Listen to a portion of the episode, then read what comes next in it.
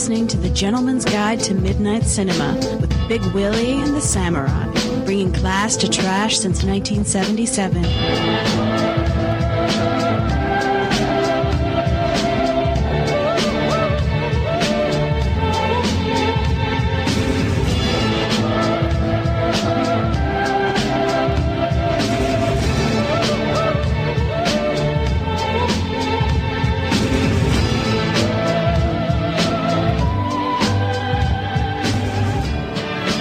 Right, everybody, welcome to another episode of the GGTMC. We are two women on fire. this time around, Big Willie.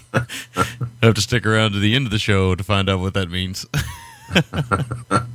but we are back for another week of genre goodies. All right, so this week we are covering, uh, we are actually in conjunction with uh, OTC, covering a couple films, same two films they are. We can't do a show together, so we thought we'd do this as a kind of promotional tactic and kind of a way to kind of share some stuff with the OTC guys since our schedules are kind of so wacky and and we haven't had an opportunity to to do a few things. So um, we're covering uh, Ilsa, She Wolf of the SS. This is the one uh, the Outside Cinema guys picked. That's from '75 and uh, very infamous film. And we are also covering the Nest, which I believe is from 2002 Yippers. uh, which is a French film. Uh, that Will, uh, one of the first films Will and I ever discussed as uh, compatriots. So uh, we'll discuss that one as well. So that's what we're covering this week. And now we're going to talk about what we've been watching this past week. So I'll go ahead and kick it over to you and see what you've been watching.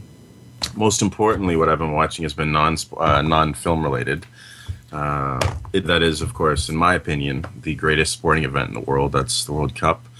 Uh, I know it's it's met with some kind of meh uh, from a lot of people in North America, but uh, I absolutely love it. Uh, I'm a fan of football. I, you know, more casual than anything outside of uh, World Cup time. I mean, I, I keep up with it and watch matches when I can, but the World Cup to me just is. I, I've watched almost every game so far. Um, which, as you you know, being a baseball fan with that many games, uh, cuts into your movie viewing. Imagine three games a day for Yes. you know, six weeks really cut into my movie time. But I'm happy. I'm I'm okay with that because it's once every four years. Um, and uh, my beloved England, of course, had a draw with your beloved United States. Uh, very good game. I'm hoping it turned a lot of people, a lot of Americans, on to the beautiful game uh, because it was a you know pretty exciting match, a lot of emotions. Um, so hopefully more people are watching it. Uh, and I got to see actually my I, as, a, and as, as an aside, my son and my father-in-law Frank, the Alan Arkin lookalike, um, Yes. were were on TV last night uh, because of this. We were watching the uh, Italy uh, Paraguay game at the Italian Social Club here in town, and of course, my in-laws bought William his uh, Azzurri blue uh, Italian kit, so he had the shorts and jersey on and our local news was there, so they interviewed William, William and my father-in-law. So it was kind of cool. We got to see William on TV and and all that good stuff. So yeah, It, it's every time I hear the words, because of also being an American, every time I hear the words Italian social club, I immediately think of the mob. Like, yeah, this is the Italian social club. yeah, yeah. No, it's much more quaint than that. It's uh, a lot of. Uh, well, they're gearing up for a big. I would think I'd love for you to be down here for sometime. The Fiesta Week, which is all the different social clubs, uh, Greek, Italian, Portuguese, all the Caribbean ones, German. It's like a big uh, festival where everyone puts together uh, traditional cultural events with traditional cultural food. So, I'm going to be eating a lot of pierogies, a lot of schnitzel, and a lot of Italian sausage this week, man. nice. Yeah, it's going to be good. But uh, that that's all as an aside. Movie watching, I had a, a decent week considering all the, the footy I've been watching. Uh, as I said, it's it's clear the PVR week, so a month, I should say. Uh, so I'm really trying to chip away at the PVR. Um, started with a rewatch. Uh, that's The Harder They Come, the Jimmy Cliff uh, starring vehicle.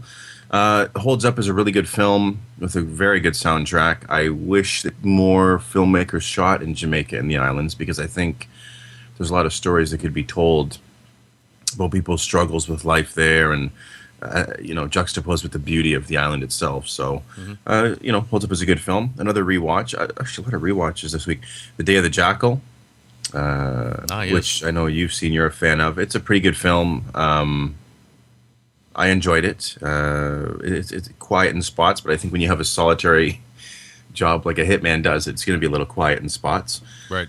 Um, watched a bit of an oddity uh, that I know you wanted to hear about, Five Minutes to Live, which is a Johnny Cash film where he plays a hitman.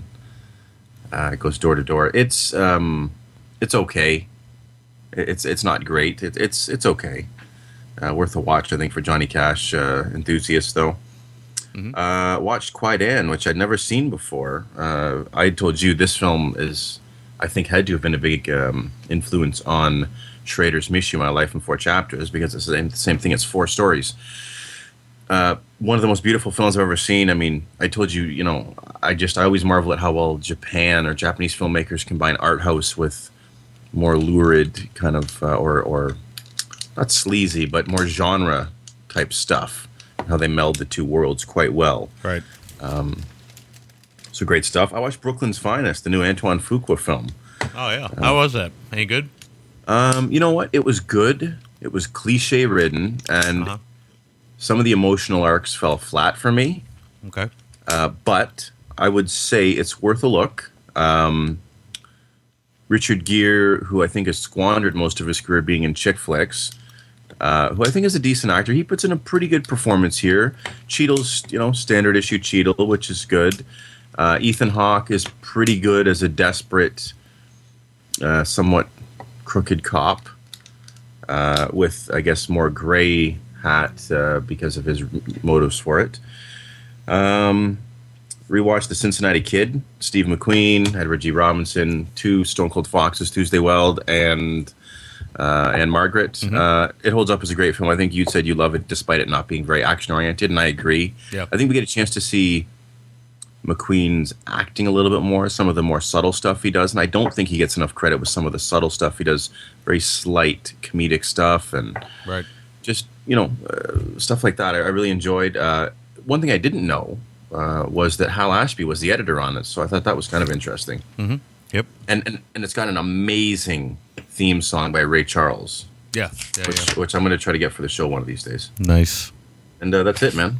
Oh, okay. All right. All right. So uh, I watched only, I think I watched like five movies, but uh, outside of the two we watched for the show, I finished off the Red Cliff uh, do. Uh, what is it? Uh, I guess that would be a double deuce. Um, the uh, part two of the Red Cliff. I didn't like part two as much as I liked part one, but I still liked it quite a bit. Um, I don't know the the part two. The problem is, that there's a lot of uh, John Woo camera tricks in there. And uh, after part one, where I thought he had gotten away from that a little bit, it's like he came back to it in part two, and he kind of overdid it. There, especially with this tearing effect he had, this where it would tear right down the middle. Uh, it, like it happened every transition, and I don't know what he was thinking of, about doing. It, it, it totally changed the the kind of vibe the movie, the first movie had. So, whatever. I mean, to each their own. But uh, I think it's uh, just a little bit weaker than the first part. Uh, so, th- you know, there you go. Still good. Still very good. Still some great action sequences in it, of course. Uh, I had a rewatch of Shutter Island on uh, Blu-ray. Uh, I liked it more the second time. I think uh, I think it's the kind of film you got to see two or three times to really like it a lot. And uh, I'm not saying I didn't like it the first time. I did like it, but uh, there were some things I didn't like the first time around. But the second time around, I liked it a lot more. It's uh, definitely uh, a well-crafted film. When you watch it the second time, you can definitely tell how well-crafted it really is. And uh, so I had a lot of fun watching that again with uh, Dirty Lip Leo and uh, uh, frowning and smiling at the same time Ruffalo and numerous character actors and check cashers.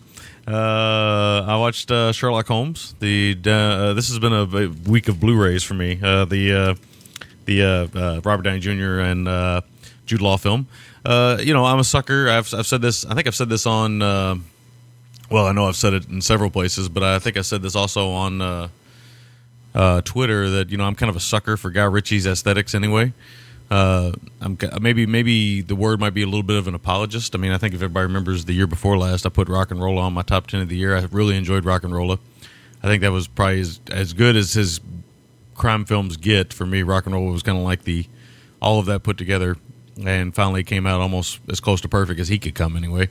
And uh, I really like Sherlock Holmes. I liked it a lot. Uh, it was a good time. It was entertaining. It, does lag a little bit toward the back end stuff, and of course, you know, it has its big action set piece, which you know you saw coming because they set it up early. But uh, you know, other than that, I did enjoy it, and I really especially enjoyed kind of the uh, the relationship between Law and Downey Jr. They had a great camaraderie on screen together, and uh, they worked really well together. I thought, and uh, I kind of liked that it was almost like a little bit of a bromance. I mean, you could you could say it could have almost been homoerotic, but uh, it wasn't really that. It was just really close friends and stuff, and I, I kind of really I really enjoyed that actually.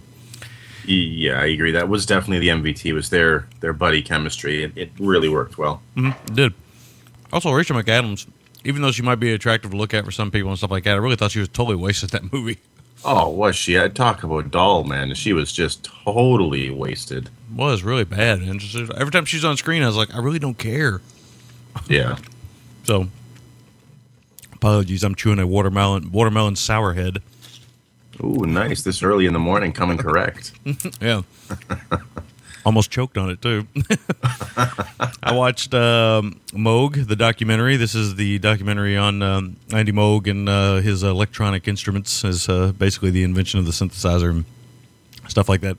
This is pretty dry. If if you like uh, music and you know uh, are interested in electronic keyboards and things like that, then you might want to check this out. If not, you might be quite bored.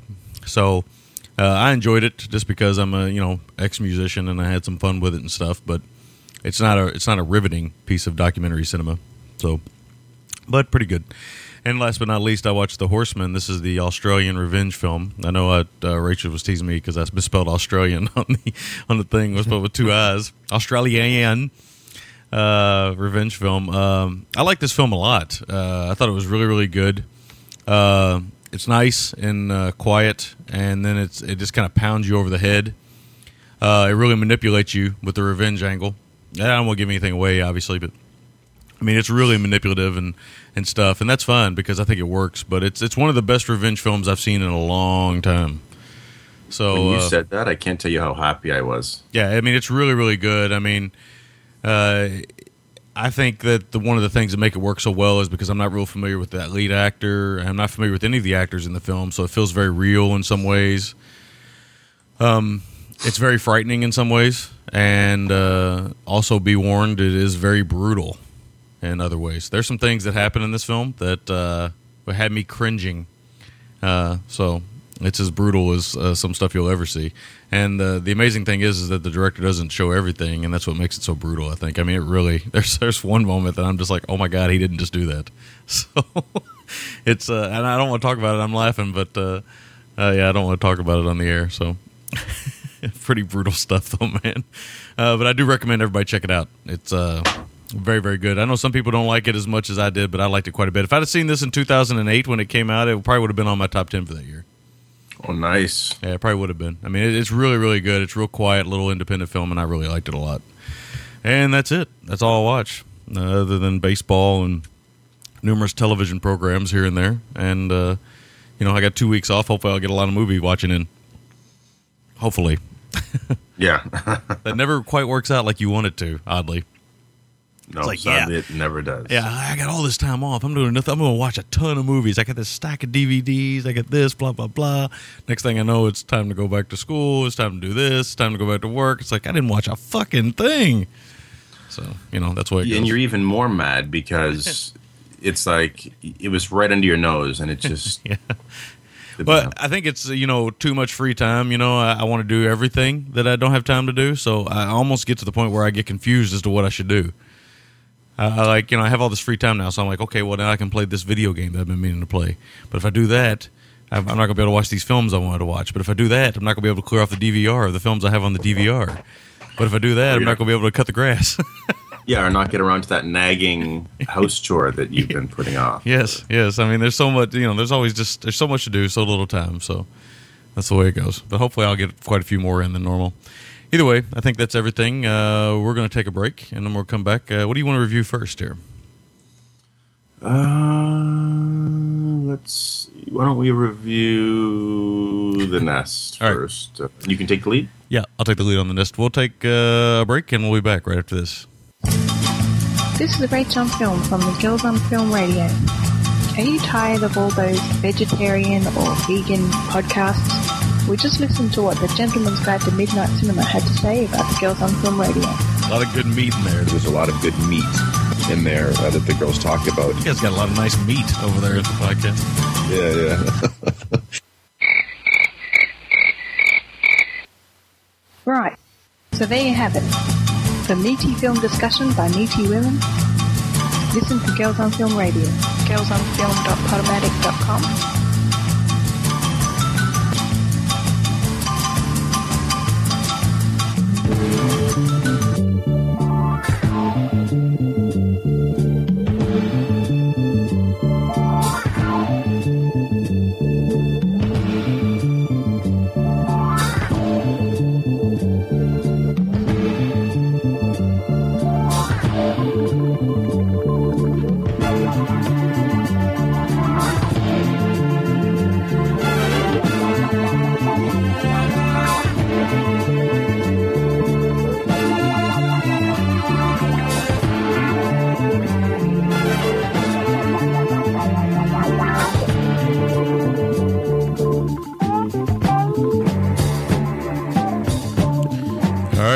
from break. So, uh, uh, Will, that's the first time you've heard the uh, new Girls on Film Radio uh, uh, promo. What'd you think? Love it. Uh, it made me laugh when I heard it. I didn't have any idea what she was going to use. She asked me if she could use something from our show, and I was like, "Yeah, sure, whatever." It's fantastic. Made me laugh. It was awesome. All right, so we are back, and um we have uh, some films to talk about. So we're going to talk about the Nest first. So this was uh, our pick, but I'm going to take the lead on the review. So you want to go ahead and synopsize, and we'll get into it. Let's do it. Okay, so this was our pick uh, for the joint show, and it's uh, 2002's Nid de guêpes, or The Nest, as it's known here in the English speaking world. Uh, and I know that I had read this uh, synopsis to my wife, and I don't remember it being overly good, but I'll try. Actually, you know what? Fuck that. Listen, what it essentially is is a French version. Uh, it's a it's an homage to Assault on Precinct 13, with a few more wrinkles and elements thrown in. Um, and that's essentially what it is in a nutshell, which is a siege movie uh, with different factions having to come together uh, to um, battle an outside force, relentless outside force. So we picked this film, and like you said, it's one of the first films we talked about, and one that we both feel needs to get more love uh, from people that inexplicably is not seen very much. So uh, let's hear your thoughts on it, because I haven't really heard in depth your thoughts on it. Yeah, yeah. We uh, when we first started talking to each other, uh, one of the first films Will brought up to me was this film called The Nest, and I had seen it. And so, uh, like any movie geek, at the time I had more time, and I said, "Okay, well, I'm gonna I'm gonna check this film out. I'm gonna rent it from Netflix and uh, and check it out and watch it and stuff." And uh, I quite enjoyed it, and I could I could understand and see why uh, Will liked it like he did and stuff. And so, uh, you know, we kind of it kind of went on the back burner uh, interesting story behind the scenes. We had, or I, I didn't. I, Will had actually sent uh, for a Cinema Diabolica show where they were going to do show movies that I believe this is correct. And correct me if I'm wrong. Where they were going to do movies that the listeners picked. I think you had picked the Nest as one of your picks for them to cover, right? Yeah, what had happened was they had a thing where if uh, you bought movies to help support the show, they would allow you to program an episode for them. Uh, and as a matter of fact, you were right. This film was one of the films they were going to cover, and The Last Dragon was the other one. Nice. Um, it kind of worked out as a blessing in disguise, though, respectfully to our friends, uh, DZ and, and uh, F13, because we got to review those two films, which I'm happy we did. Yes, yes. And of course, at the time, you know, when we sent that stuff in and stuff, we didn't have any idea we were going to be doing a podcast together. So I think I sent them. I think I sent them uh, Lucker the Necrophagous and uh, Rambo Part Four. so Part Four of the First Blood uh, quadrilogy and uh, Lucker the Necrophagous. Only reason why I sent them Lucker the Necrophagous is they had reviewed uh, Nekromantik, I believe, and uh, I just I got such a kick out of uh, F-13's kind of spiel on. On you know uh, Nekromantik uh, review. Go back and listen to that if you guys haven't listened to it. That that review made me laugh, and I thought, well, that what they need is more necrophilia on their show. so it's always fun to kind of get those guys riled up over there. They make me laugh. So. All right, so let's get into it a little bit. Uh, so this has got a lot of homages in a lot of ways. I mean, it's kind of a western a little bit. It's definitely a siege movie. It's got a little bit of uh, Night of the Living Dead in there. I mean, there's a little bit of everything in there. And uh, for really for genre geeks, I think this is the kind of film that most people will enjoy. uh, because it mixes all those things together. Uh, you even get uh, a little moment of uh, smiling for movie geekery when you hear them uh, whistling the Magnificent Seven theme. Yeah, that's one of my favorite things in the film. It's a small moment, but I think it kind of references um, Siri's love of, of film, genre film, and it, it kind of really uh, immediately gives you this film geek um, perspective on how tight these friends are. Yeah, and you know, even though they are, they're basically the uh, the criminals, so to speak. Uh, and I don't think that's giving anything away because that's how they set up the film. Uh, you know, they got this kind of a banditos type uh, camaraderie, and uh, that's one of the great things about the film. They set up characters in this movie with very little dialogue. It's almost all eye contact and smiles and stuff like that. And I think it's pretty amazing, actually. Uh, it's almost like a silent film in the in the front half. You know what I mean? I don't know if you got that feeling, but that's what I felt like. I felt like it was almost like a silent film. I mean, there's there's dialogue. Don't get me wrong, but it's very very minimal in the first I think 40 minutes or so. Yeah, no, you're right. It is, and I think that series shows he's a pretty talented visually director from panache, from a panache standpoint, and also from a storytelling standpoint. Um, because early on, one of one of the characters I like best in the film, played by Pascal Gregory, um, was his name Louis? And yeah, Louis.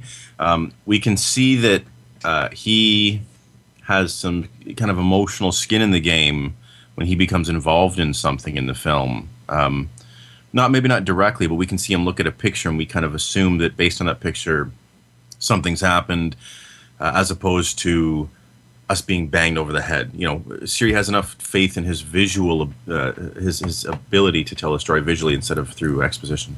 Right, right, and uh, the Het's going to love that you use the word panache.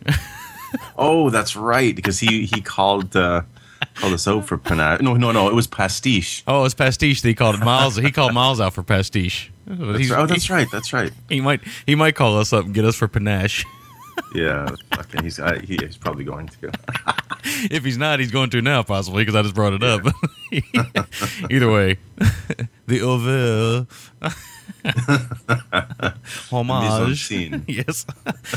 oh yes. Um, anyway, uh, yeah, I think that he does a good job with that. The setting up, you know, and he does it with editing and pacing and you know very minimal dialogue and stuff and i think that's really the genius of the film though because the film it's not an original concept at all. And like you said it's kind of an homage to uh, and that is a legitimate use of the word homage. It kind of is an homage to assault on precinct 13 uh, in some ways.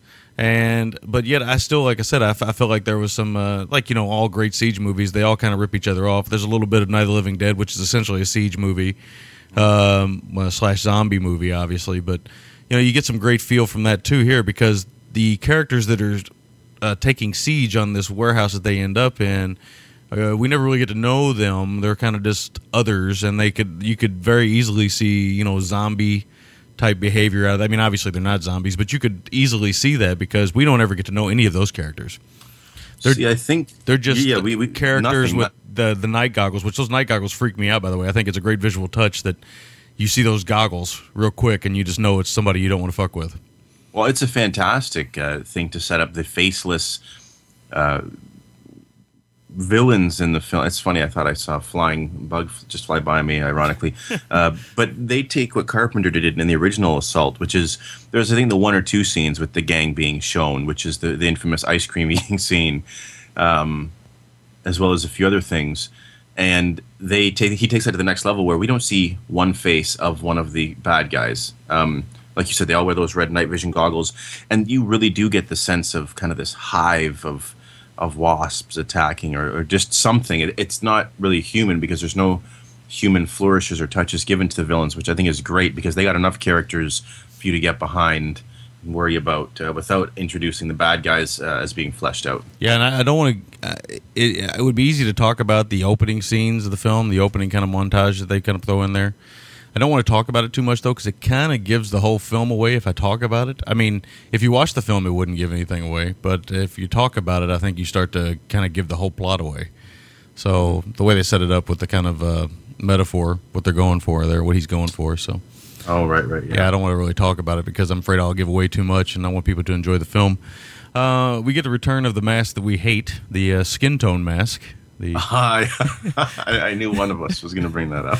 the infamous uh, mask from the '70s and from Alice Sweet The Alice. Alice, sweet Alice.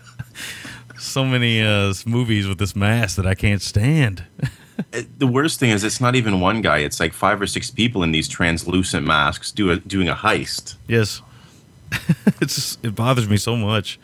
Um, uh, I can see why you know Hollywood wanted Siri for the uh, when they when they uh, called him up uh, to uh, to do the Bruce Willis vehicle Hostage. Now, Hostage is not a good movie, but uh, if you see it, it it has style. Uh, so you see that Siri kind of brought some of his style to Hostage. There's some some great shots in Hostage, and there's some great moments in Hostage, but it's a very it's a very below average film. It's very much a uh, well, it's just a Bruce Willis vehicle, and it's just you know it's just there for entertainment. It's not one of his best films, and you know that's just the way it is. But it's also, by the way, I don't know you've never seen it, have you? Which what's that? The Hostage, you've never seen that, right? Oh no, no, I have seen it. I hate it, and Yes. that was probably where my my hate for Ben Foster came from. Yeah, yeah, yeah. That's right. You don't like him. Uh, it's basically a siege film too, in a lot of ways. So I guess they felt like they were kind of pigeonholing this guy immediately. Like, well, we got the siege movie. Oh yeah, by the way, this guy made a pretty good siege movie. Let's bring him over. You know, so It's it's just such a shame. You know, I have to think there had to be a lot of interference. Like I remember hearing, I don't remember where I heard this now, um, but when John Woo came over here, was it maybe on Chin Stroker versus? I can't remember where I heard this, but when John Woo came over here uh, to make a film, I mean, John Woo is a, is a legendary director. They had to have, they felt like they had to have Sam Raimi babysit him. yeah, yeah. This is after Woo'd been in the game and revolutionized action films. So I can only imagine the interference and handling that Siri had uh, after making The Nest and coming over to do an American film. Yeah, they uh yeah, you watched Chin Stroker vs. Splinter because they reviewed Hard Target and uh, they talk about that. that, Yeah, Sam Raimi had to be there because the studio wasn't going to give him money. I mean, Sam Raimi is basically responsible for bringing or getting John Woo to come over, but at the same time, the studio's like, look, we'll bring this guy over, but uh, you got to watch him because uh, you know we don't make those kind of movies over here. And of course, there's an infamous uh, Hard Target. There's an an infamous John Woo cut out there somewhere uh, nefariously you can get a hold of. Uh, Yes. slightly actually more slight than slightly different than the original cut of the hard target that came out. Again, that's always the case. I mean, I don't think that you know European or foreign filmmakers come over here. I don't think that they have much choice in what they do. Uh, you know, if they want to make movies in Hollywood, they kind of got to make what Hollywood wants them to make. If they want to make films here, and if they have some hits, they might get to do what they want to do. But if they don't have any hits, then you know they're kind of just you know workmen for hire, and I imagine they come cheaper. So it's probably just a business decision at that I think point. it's a. So I'm sorry. Go ahead. No, no, I'm saying this is you know it, I think it's just a business. They just grab these guys that you know don't have any proven. With John Woo, it's a different situation because he was a proven filmmaker before he came over. But with Siri, it's it's obviously a lot like they do where they grab these guys that are up and comers and they bring them over to make a cheap action movie or not a cheap action movie, an expensive action movie, but they have more control that way because they're not going to let the filmmaker do what he wants to do, right? So you know, it's it's just a business thing. It's a shame, but at the same time, it's that's you know Hollywood's they're not going to change that model. I can tell you that. It's business, but I think this controlling to the nth degree stacks the deck against why they brought the director over in the first place. I mean, look at this the studio system in France or Hong Kong or wherever it was that you've brought this director from and understand the conditions they worked under um, by completely locking that down and stacking the deck you're not only being nearsighted to control everything and micromanaging but you're not letting this director do what you brought him over for which means instead of having three or four solid money making films you're going to get one mediocre film and they're going to go back to France or Hong Kong because of being discouraged by the Hollywood system. So I think it's it's a it's almost like this paranoia uh, uh, and overzealousness of wanting to control and do things the Hollywood way that I think ends up souring a lot of filmmakers, and it's a shame. Yeah, because Yeah. we could see a lot more great genre films from world directors uh, if they l- sort of loosened the reins a bit and just had some faith for once. Yeah, yeah. If if they did, but I think the only reason why you'll never see them do it is that if they put them on these big big movies, which is unfortunately kind of the model they went with. Which uh, you know people like Michael Bay and stuff is you know he kind of comes from that making commercials and videos, and then they throw big movies at him, and you know he has hits and now he has control, but. you know, he's done the same thing. He's brought people in and the music video directors, commercial directors, and stuff, and then he has control of them, and and uh, you know that's what it ends up being. Then you get the guys like uh, I'm trying to think of this one guy, who, whoever the guy was that did Con Air is a great example of a uh, of a, a commercial and music video director who had no control over this big movie he was making. I was basically told given notes for everything. I think it's ridiculous because if you look at a lot of these films, they cost. You, you and I have talked about this with South Korean films, etc. Maybe they cost 10, 20, 30 million. If you're that worried about all the money you're investing, then give them 20 or 30 million and put it out at a time. Don't make it a tentpole film. Yeah. That's the problem. You're, you're putting this tremendous pressure on it. Put it out in the fall. Put it out near Christmas. Put it out, you know, at a time when maybe it can be counter programming for more family or serious stuff like the fall or Christmas, and and allow that to go instead of okay, we got 200 million bucks into this. Then give him 20 million. Let him make the film he can make over here with your people. Like fuck. Right. Yeah. I mean, I just don't. I don't. I don't know if Hollywood's ever going to do that. I know we've kind of gotten off on tangent here talking about it, but I mean, Siri's a good example. He came over here. He made Hostage. It had some nice visual flourishes and stuff, but it's just a very mediocre to less than mediocre Bruce Willis vehicle. Not even one of his better films. One of his better B films, and. You know, I mean, they, they. I think they saw something. They saw a siege movie. They saw this, and they saw, oh well, you know, this guy, the nest. You know, we got to deal with him. Let's uh, let's bring him over cheap and, and stuff like that. And of course, he ended up going back and and going back to France and making movies. And I think he made another movie over there, which I haven't seen, but I've heard good things about. Yeah, that one, Intimate Enemies. I want to see. I've never seen it. Yeah. So uh, to get back on topic here, you know, we they, he sets up things very well. He sets up not only all of the warehouse space very well with the uh, the acrobat character, the kind of parkour type character, as you said last night. He uh, he sets all that up very well. Uh, gives you real nice sense of space and how everything's going to work for the whole rest of the film, just in very little shots, very simple shots. And uh, he also sets up a storm in the background, which comes into great effect, which is very rare in Hollywood nowadays that they use lightning to good effect. I know. I mean, lightning in, in movies is almost a joke. We all know that uh, when lightning flashes, it doesn't make thunder noise at the same time. But it's, it's become the age old joke that, you know, if the lights flash, it makes thunder at the same time, you know? yeah. Just the, the weirdness. But, uh, I mean, maybe it does make noise at the same time if it hits directly on you or right next to you. I don't know. I've never been hit by it, uh, knock on wood, and uh, hopefully I never will. But I've been pretty close, and it still is a delayed sound. Um, but uh, he sets it up pretty well with the uh, the way it uh, flashes and he uses it for almost like a strobe effect. There's so much I can talk about in the way the action's set up, and there's a lot of great scenes with uh, the way the action's set up and stuff. Uh, I don't want to get into too much of that because I think that's where the enjoyment comes from the film. The enjoyment in this film comes from the siege and from the uh, from the camaraderie of the bandits, the original bandits, and I I think that you know there's these great moments, and then, then you get this other guy that works there, works the night shift in the siege thing in the uh, warehouse, and he he's kind of like a father figure slash you know badass, sla- or I should say slash reluctant badass. Uh, there's just there's these these these moments like that that are pretty great, and I don't want to get like I said, I don't want to get in too much. I just think that they they do a great job of, you know, the style is there. It's obvious that Siri has talent, and then the the way he sets up the emotional impact of things that happen is pretty ingenious because you really don't really ever get to know anything about the character's personal life except for a couple little moments here and there. Mm-hmm. But they're just enough for you to care mm-hmm. about the character. Like there's the girl who talks about the other girl having a kid, and she says, "Yeah, I have one too." And then they they say something about the dad, and she doesn't say anything. And then she says, "Oh yeah, well I raised mine by myself too." And and then that's all they say, and then so that immediately gives you some skin in the game for the the young African American. Well, an African American, I guess wouldn't be the right word. I guess uh,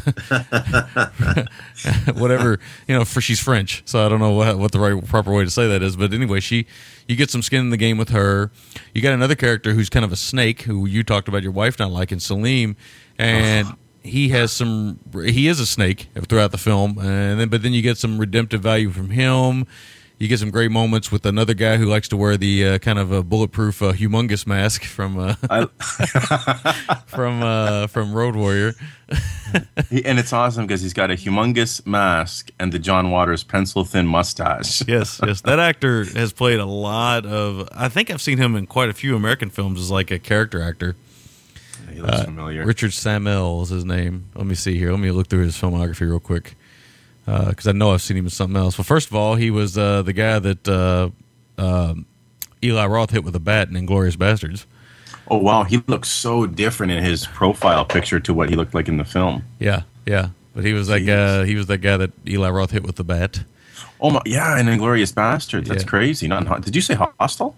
Uh, no, I said *Inglourious Basterds* the first time. I think I did. Uh, who knows? I, thought I can't thought you said remember. Hostel. That's why I was like Hostel. Yeah, and Inglourious Basterds. That's right. When when uh, the bear Jew comes out of the tunnel. Yes, and he was also in *Casino Royale*. That was the other thing I saw him in. Um, but he's been in some other things. He's just a little character actor, but he's got a great face and uh, kind of this really defined uh, bone structure to his face. Got a really great face. He really does. Got a total bad guy look.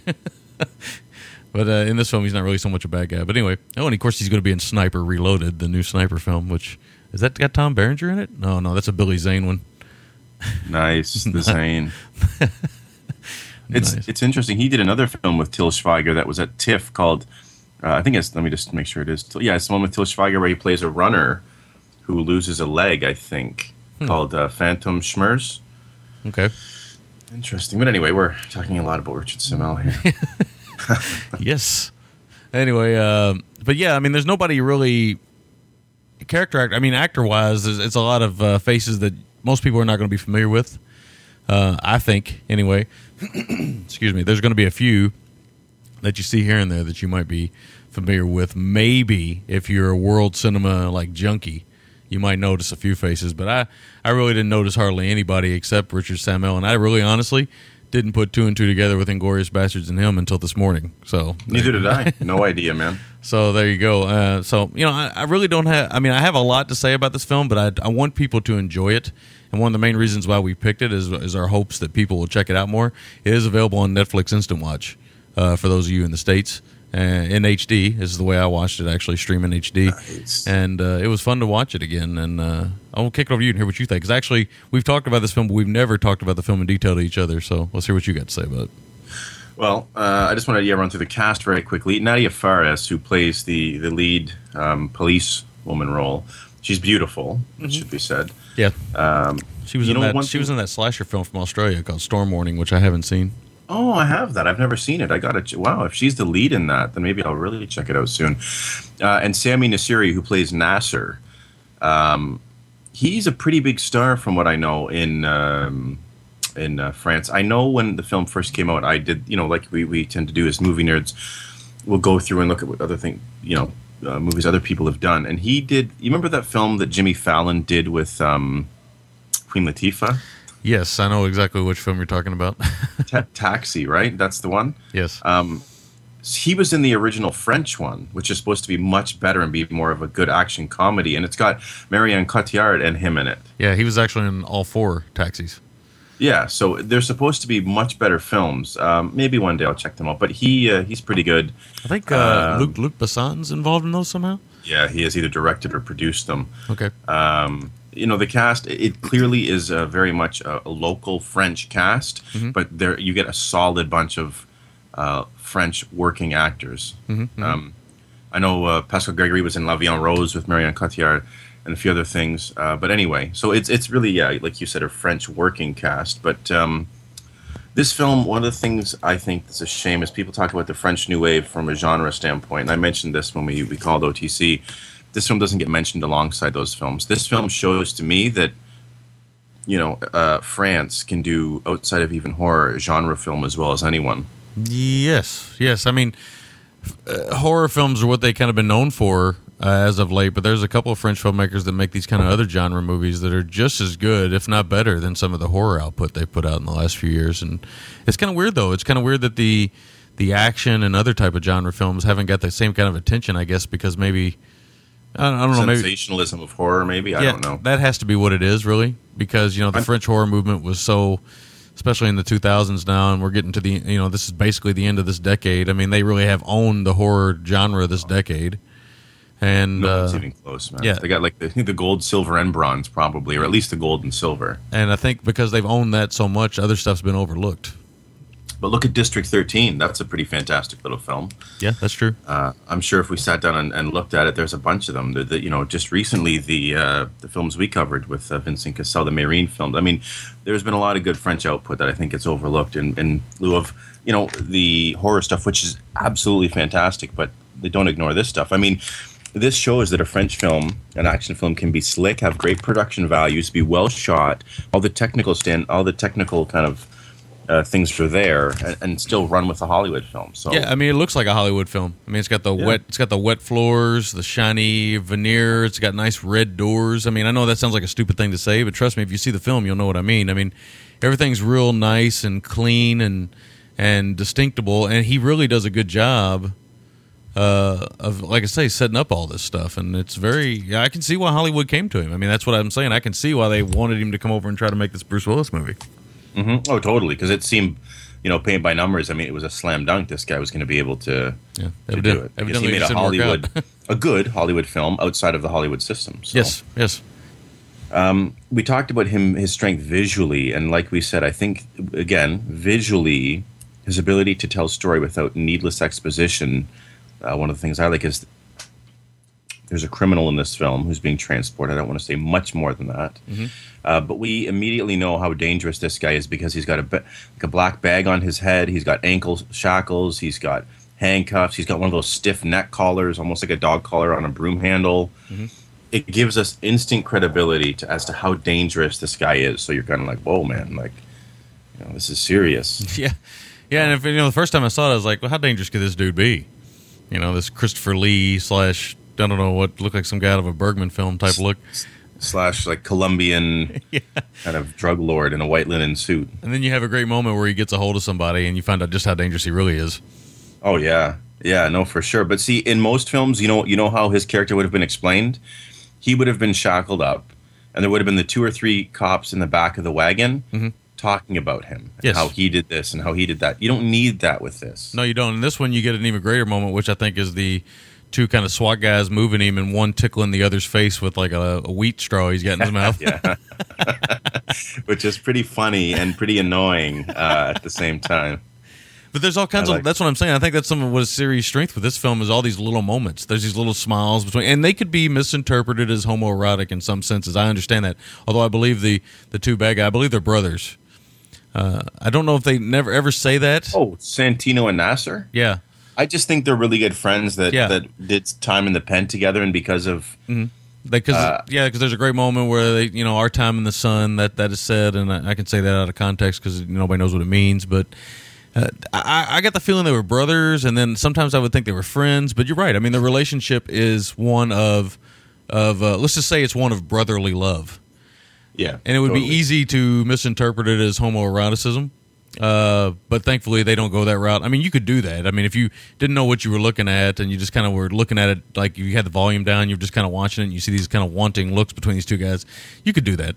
But then again, that's most action movies. I mean, you know, people under pressure and stuff and, and things like if you turn the volume down, you'll uh, you'll discover pretty quickly that most things look homoerotic with the way they look at each other.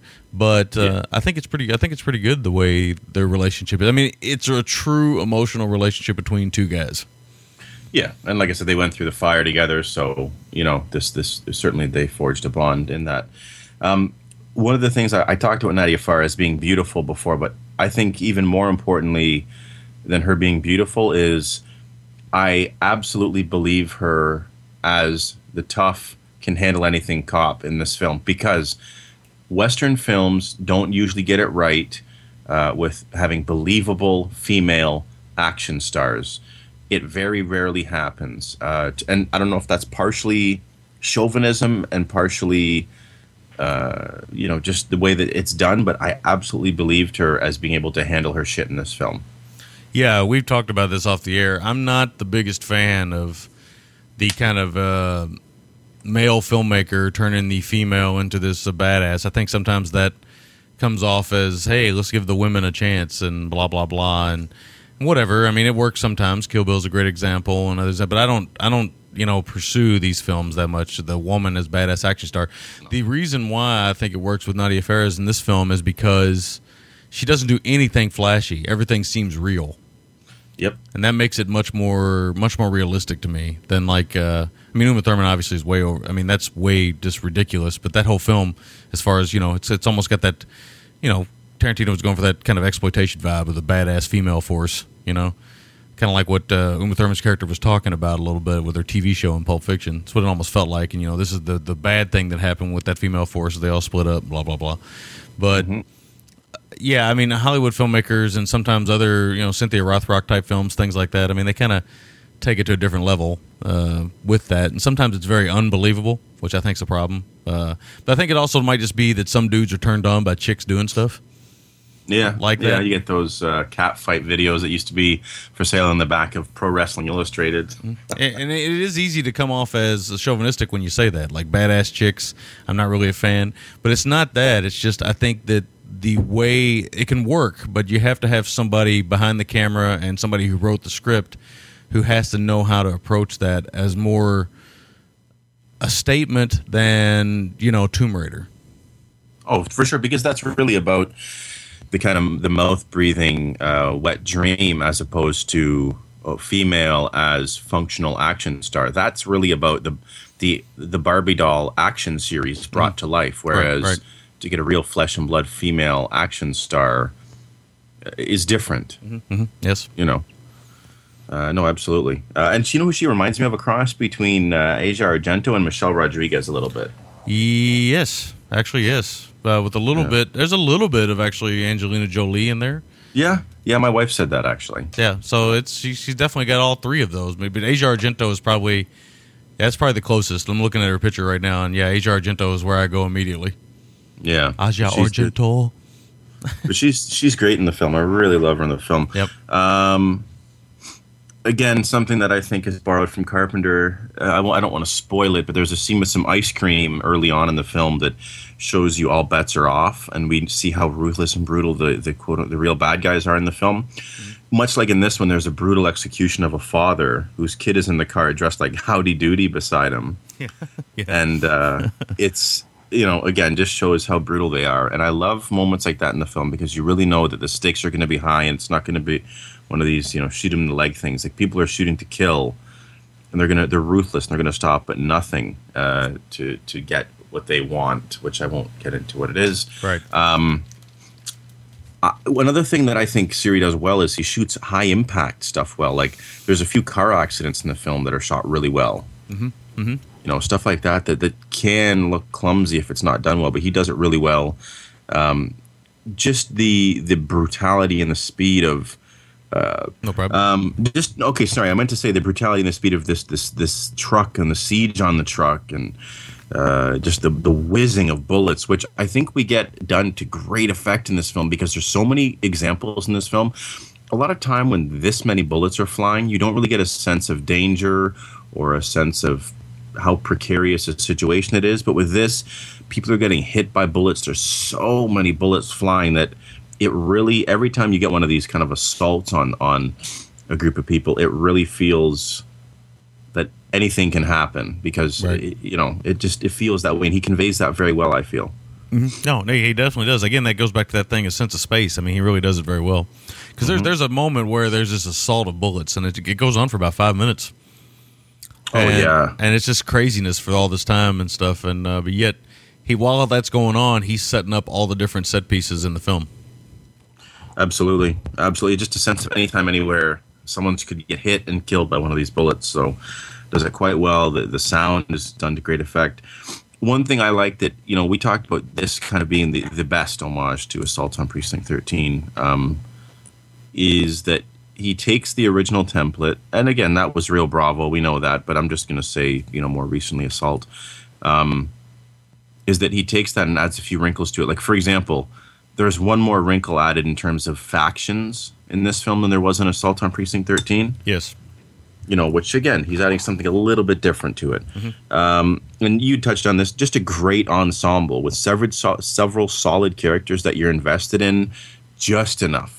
Yep. Right? It's never at the at the um, detriment of action in the film. Right. So, I mean, I, I looked at my my the timer on the DVD player. I was an hour and ten minutes in. I'm thinking, wow, man. I mean, the time's just flying. This film's very pacey. It is. You know, it is. very very pacey. Um, you know, there's a pretty good. Mo- there's some pretty brutal violence in the film too, not just your standard gunshot stuff. Like there's um, uh, a limb tossed in a window. Uh, there, there's a bunch of stuff. I mean, it's it just it's done very well, very brutally.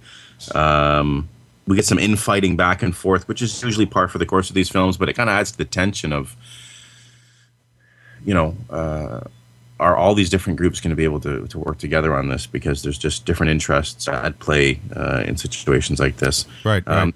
Great use of shadows in this film, a lot. A lot of times when shadows are used quite well in these films, again, talks about it's just a testament to Siri's t- strength as a visual filmmaker. Um, I like that he stuck with realistic things in this film. For example, one of the main characters, the guy that looks kind of like Sean Penn and uh, Jim Caviezel, um, what's his name here? Uh, Benoit Magimel Santino. hmm Yes.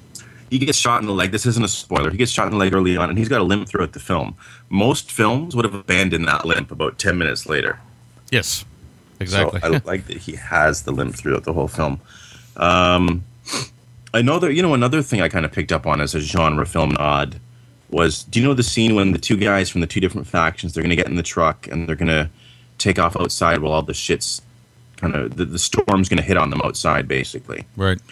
That to me was a reference to Return of the Living Dead when uh, when the punk rocker character and the Clu- Gulager character character are trying to get in the ambulance and take off. That was kind of seemed like a nod to that to me. Oh, yeah. I, I could see that. I could see that.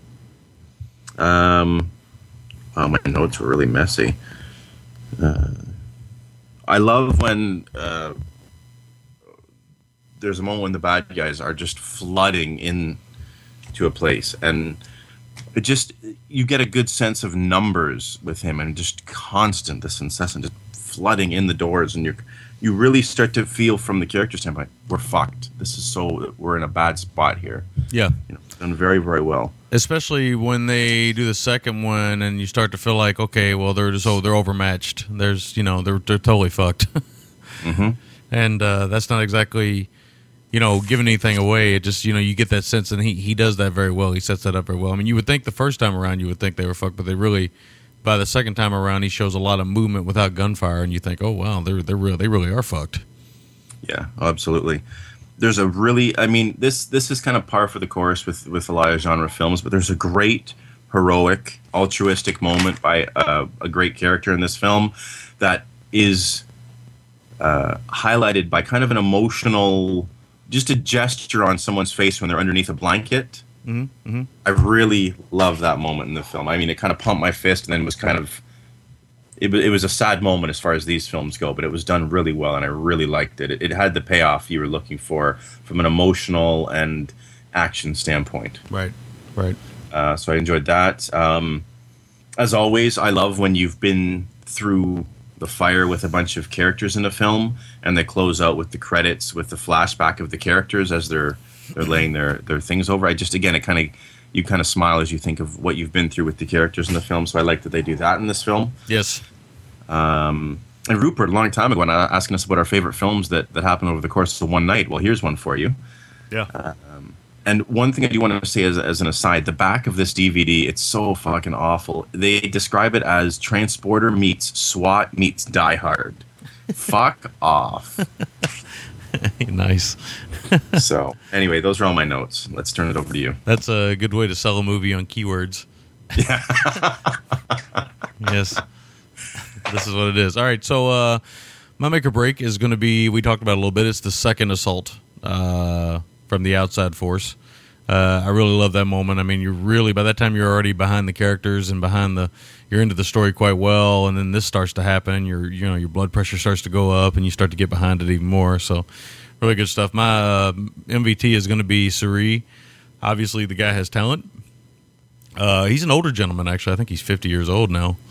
Um, so, you know, he hasn't really had a lot of films. But again, I want to see his, uh, the one film we talked about, and he's got another one he's working on. So, should be interesting to check out as much work as he can get done in his career. Hopefully, he can get some more of these type of films done. Uh, but this is the, this being this and Hostage are the only two films of his I've seen, so I don't uh, I haven't seen the other one, so I'm looking forward to that.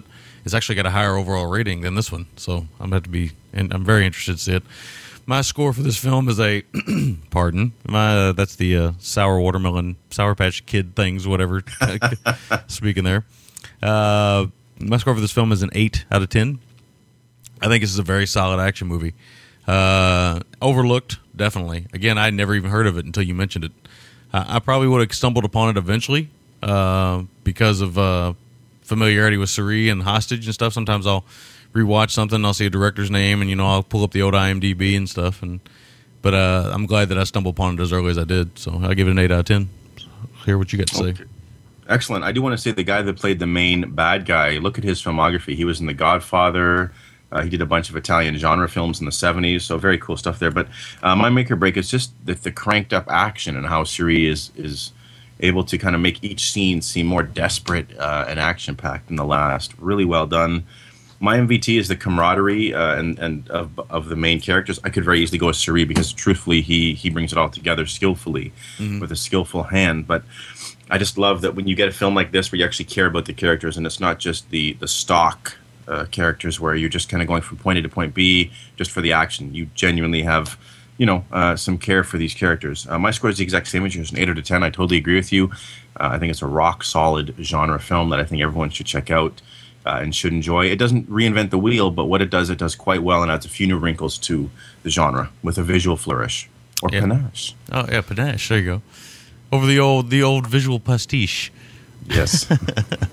All right, uh, that is our review of the Nest. We're going to take a short break. We're going to come back and talk about Ilsa, she wolf of the SS. So a little bit different in this film. We'll uh, we'll be back right after this. Want to tell the world about that crappy big budget flick? Or get people to buy that barely noticed book or CD that rocked your world? Can't quit talking about pop culture? Then become a blogger at one of the fastest growing review sites online. PopSyndicate.com is searching for people who want to blog about movies, DVDs, books, comics, anime, music, TV shows, and more. Check it all out at PopSyndicate.com and email the editor for details. PopSyndicate.com, your virtual pit stop for all things pop culture. Daddy's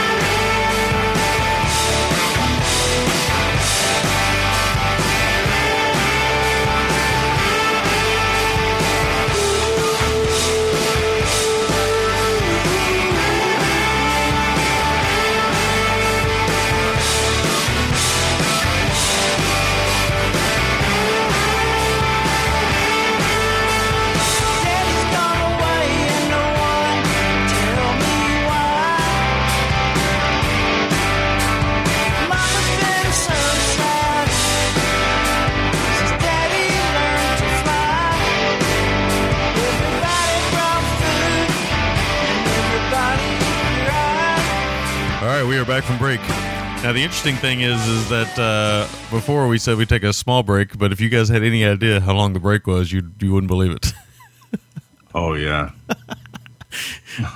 we had some Benny Hill moments. Did we ever?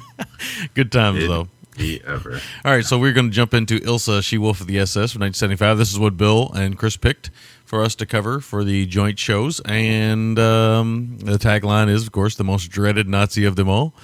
And the plot goes as such Ilsa is an evil Nazi warden at a death camp that conducts medical experiments. Um, I guess I could read the rest, but I mean, her goal is to prove that women can withstand more pain and suffering than men, and therefore should not be allowed to fight on the front lines. So that's kind of what it's about. But that, that and a lot of boobs. So uh, A lot of boobs and a lot of bush. yeah, a lot of it. Matter of fact, there's well, we'll get to it. when We'll get to it. All right, uh, let's hear what you had to th- say of Ilsa. And I know this isn't the first time you've seen it, as it's not for me either.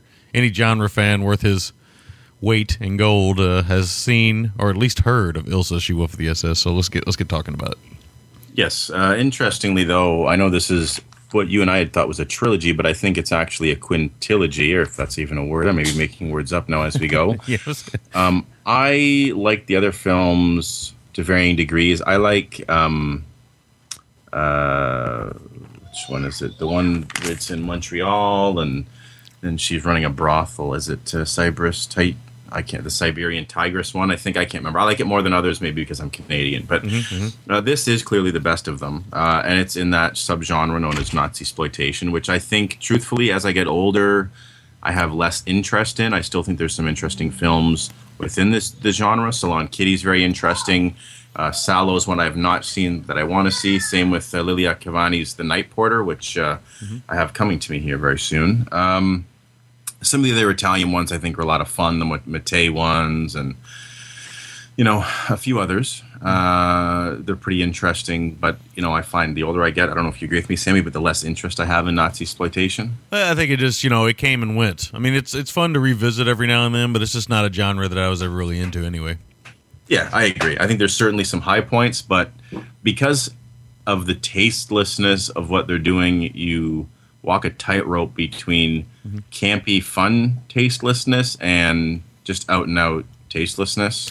Yeah, it's a, it is a fine line, and then again, and that's what I mean. I mean, uh, every now and then I go back. I mean, I haven't watched a Nazi exploitation film in a long time, and so it was kind of fun to go back and visit one uh, like Ilsa. Uh, but again, after seeing it, um I know why I don't really like to watch them that much because, like a lot of these kind of very small genres, like cannibal films and everything, uh, they do walk that fine line, and the films are typically not very good. Precisely.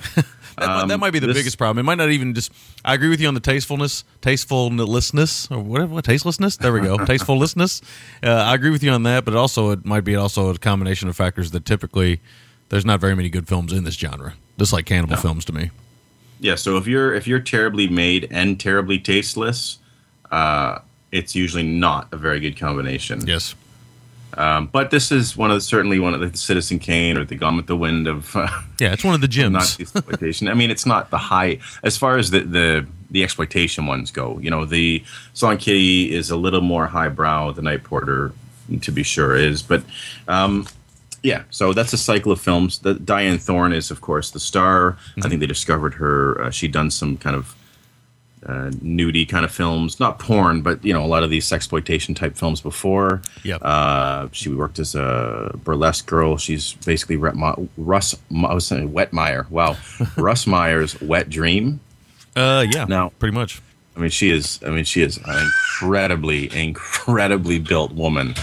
Um, the cast is is, you know, pretty much made up of uh, non-existent acting. Our, our man George Buck Flowers in it, uh, and, and I love that in his IMDb it says he usually plays a homeless man.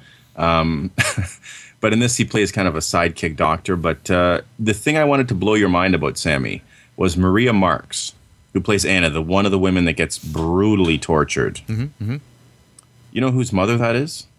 Uh, I do not. We just covered one of his movies on the show very recently. Oh wow, I'm looking now. She is the mother of none other than John B. Rappin Hood. Wow. That is crazy. now I, looked through some of the trivia for this film, but I did not look through that. I'm looking at it now. Wow, that's amazing. That is incredible, man. I never knew that. And all the times I've seen this film, that's Mario Van Peebles' mother. She only made two Maria films. Marx. Wow. Yeah, so Amazing. very interesting stuff. Oh, you know Um, what? You know what? Now looking at her face and thinking about her, I can see that now.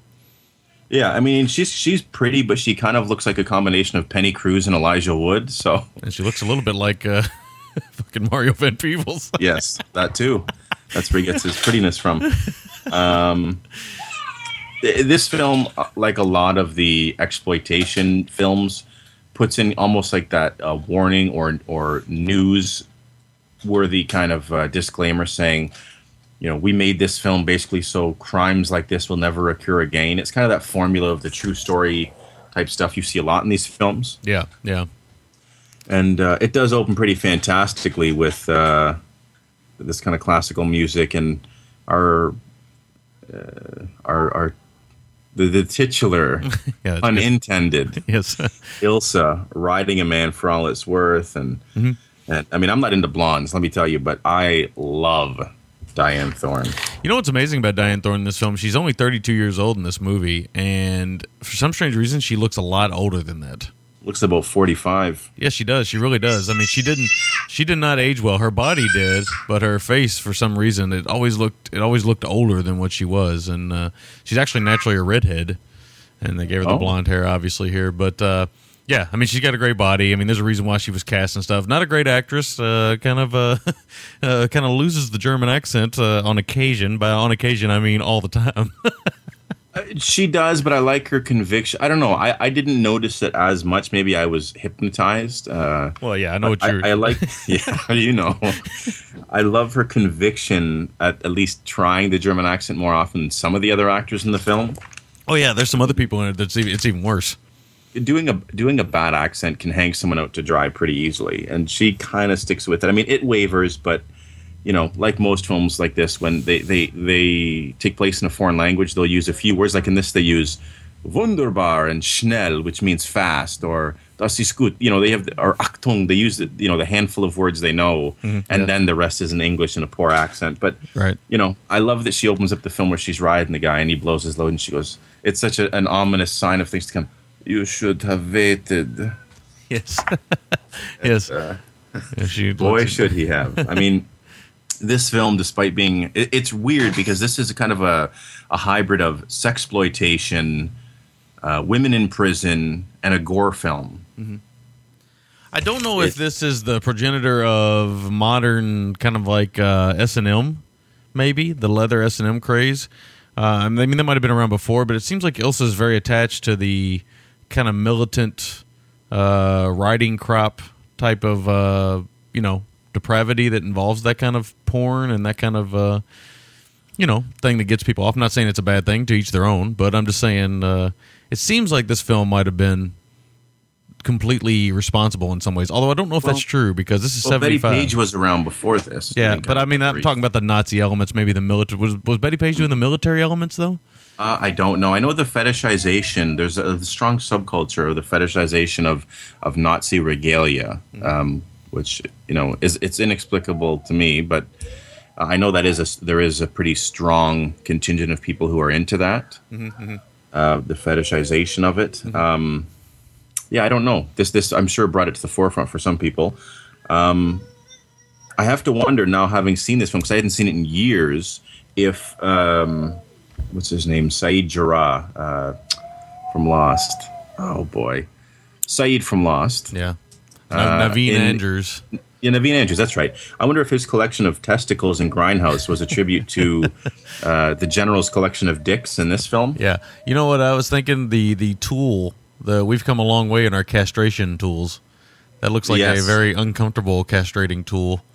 Oh, does it ever? It kind of looks like it's like a half circle with a lot of jagged edges. Yeah, yeah, totally. It uh, it just looked painful.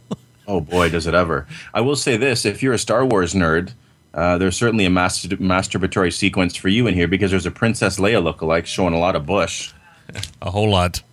A whole lot. Looks like she took one of those honeycombs off her head and put it between her legs, man. I was looking for the missing gunman behind the grassy knoll there to keep with the tastelessness. Yeah, no kidding. It's a tasteless movie, so it's going to be a, somewhat tasteless review. I will. I will say though, there's a great scene involving. I think it's the same actress involving uh, shaving. Oh yeah, that's great. And I, I my note for that scene is bush shave. How'd you like to be? How would you like that to be your mom? Like, you know, your mom said she worked in movies, and you find out she was the one who shaves another woman's bush in a film. wow, I don't even know what to say. I wouldn't say anything. I wouldn't want to know. That's for sure. oh man. Clearly, our hero, who who I think uh, makes Steve Railsback look like Daniel Day Lewis. Uh, I mean, he he might be one of the worst actors I've ever I've ever seen in a film. Gregory Knoph. He plays uh, Wolf, and he's wearing he wears what I like to call the Carradine cut pants. Everyone else is wearing these kind of loose fitting pants, but his you can you know you can pretty much see the the imprint of his cock through his pants. Right. I know. but uh, you know, and then uh, that leads to a sequence when Ilsa's inspecting all the men, and she has that great line where she goes, "You call yourselves men?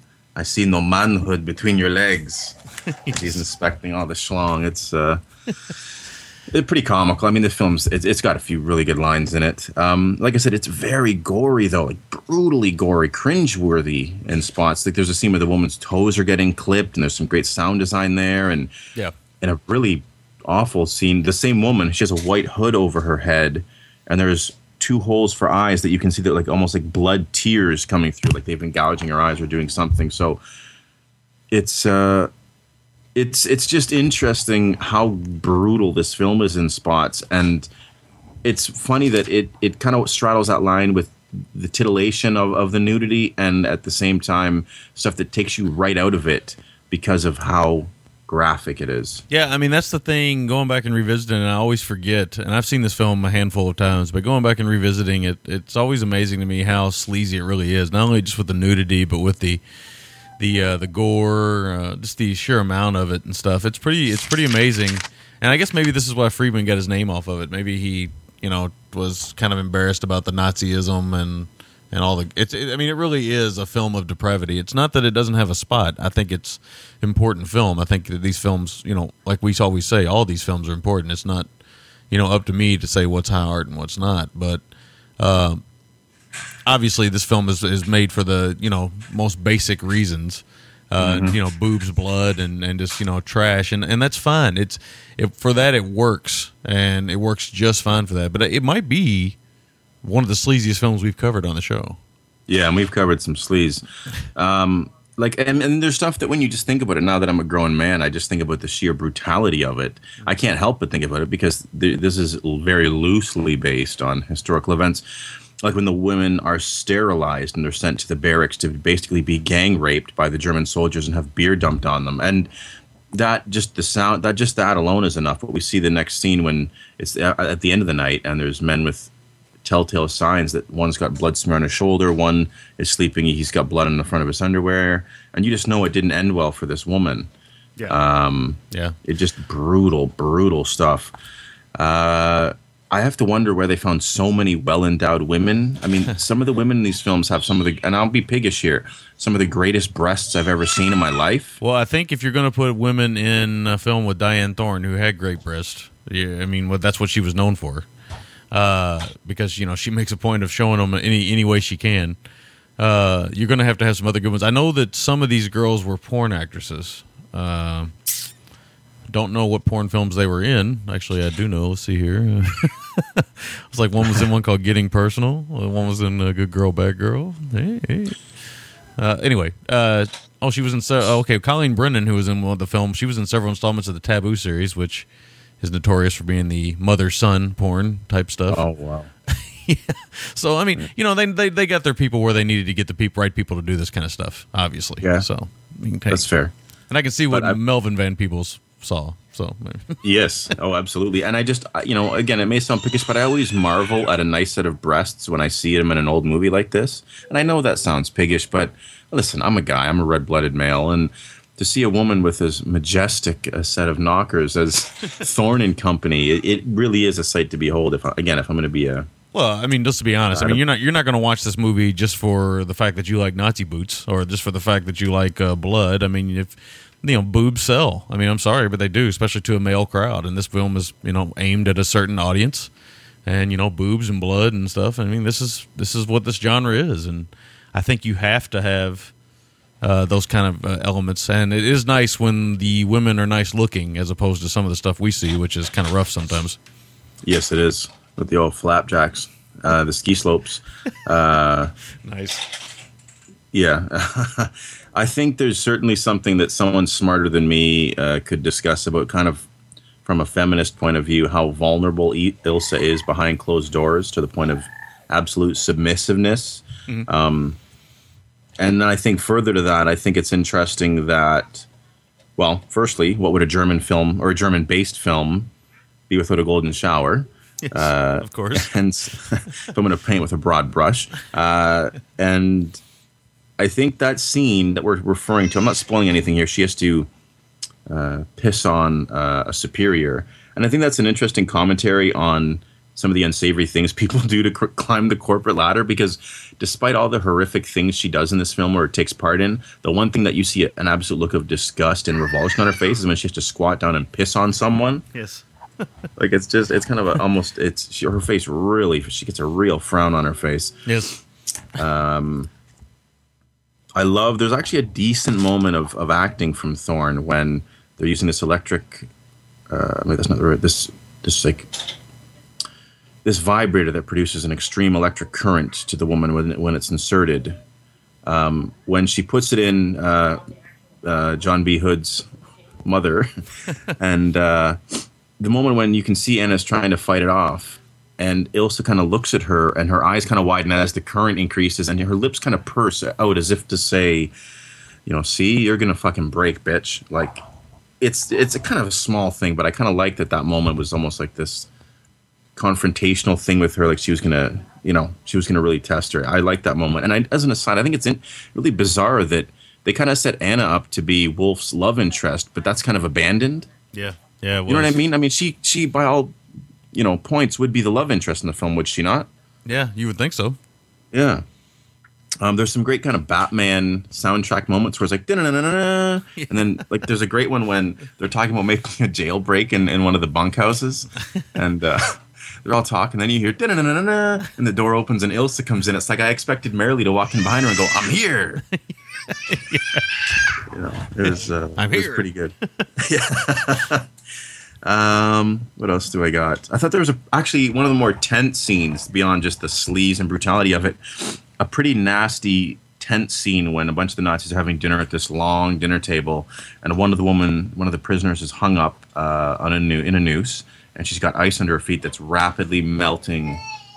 Uh, at which point, when they're having their dinner and their their knockwurst and whatever else it is they're eating, uh, the woman's going to hang herself. And I thought it had a pretty good moment of desperation there uh, at that time for the film. Yeah, I mean, it's almost like the some the film's almost in some ways kind of like uh, early torture porn, and Yeah. uh, I mean that's really what it is. I mean, if you really think about it, so you know, it was it was interesting going back and watching it and realizing how much torture porn was in there. Like, uh, you know, because you Easy now. see, yeah, we see so much of it nowadays, as, as Little William is telling us. You know, we see so there's too much torture porn nowadays. He's upset with it, as you can hear. It's like he's doing his best Axl Rose, man. He is, man. Welcome to the jungle. Needs, needs. um, I love at the end. There's a disfigured girl where we get the, the fantastic reveal of a half face. Oh yeah, And I love that the disfigured girl says kind of fuck the high and mighty legal system. She wants some Old Testament biblical revenge. oh yes. because often these films, it's like the righteous, you know, let's see them try, you know, that's the harder thing. But I love that she's like, fuck that, man. I want a piece of them. Yes. So I kind of like that. And my last note is, um, the, I wish I, I don't know, it wasn't quite a payoff I was looking for, and I don't want to say any more than that. But I love the bloodied, blackened, burned up, broken girl crawling towards Ilsa with everything that she has in a moment of vulnerability for Ilsa. Yeah, That was a weird. I have to think that Clive Barker saw this film as almost like a Hellraiser type moment. Yeah. Yeah, it's a pretty nasty little moment that you're just waiting for a pretty good payoff. It wasn't quite the payoff I was looking for, but nonetheless, those are all my notes. Uh, let me kick it over to you and hear you talk about Thorne and Friends. Yeah, okay. So one of the more interesting things about the Ilsa series is how many people were actually attached to this thing at some point in time. People from as diverse as uh, Ivan Reitman and Roger Corman to Jess Franco, the mad genius that makes 90 films a week. Uh, I mean, it's amazing. And Ilsa is, uh, you know, actually, like you said, it's she, she's actually a Canadian creation. Yeah. And it's pretty amazing when you think about that in retrospect and stuff. But uh, I think uh, Reitman was the one that was actually behind uh, Tigress of Siberia, the one you were talking about that you kind of liked. Uh, I have seen all of them. Uh, I do remember the Jess Franco one being one of the few Jess Franco films I can get all the way through Yeah. without wanting to pull my eyes out. Uh, but you know, hey, it is what it is. Uh, this one is a little bit more unique in some ways. Uh, obviously, it's the best film for me of the. I'm not saying it's the one I am entertained the most by, but it for me, it's like maybe the purest film. The other one just seemed like. I mean, I know this is exploitation to exploit uh, nudity and maybe kind of get Dyanne Thorne out there and stuff, but it seemed like the other ones were even more so. And in some ways, the other ones were kind of tame too compared to this one which was kind of weird. I don't know why they went that way. I don't know if Dyanne Thorne decided she didn't want to get naked anymore, because you know there's only little bits and pieces as opposed to this one where she's very nude, uh, very very often actually, and uh, you know it's it, it's a good time for what it is and stuff. So I just wanted to kind of throw those names out there to kind of give everybody an idea.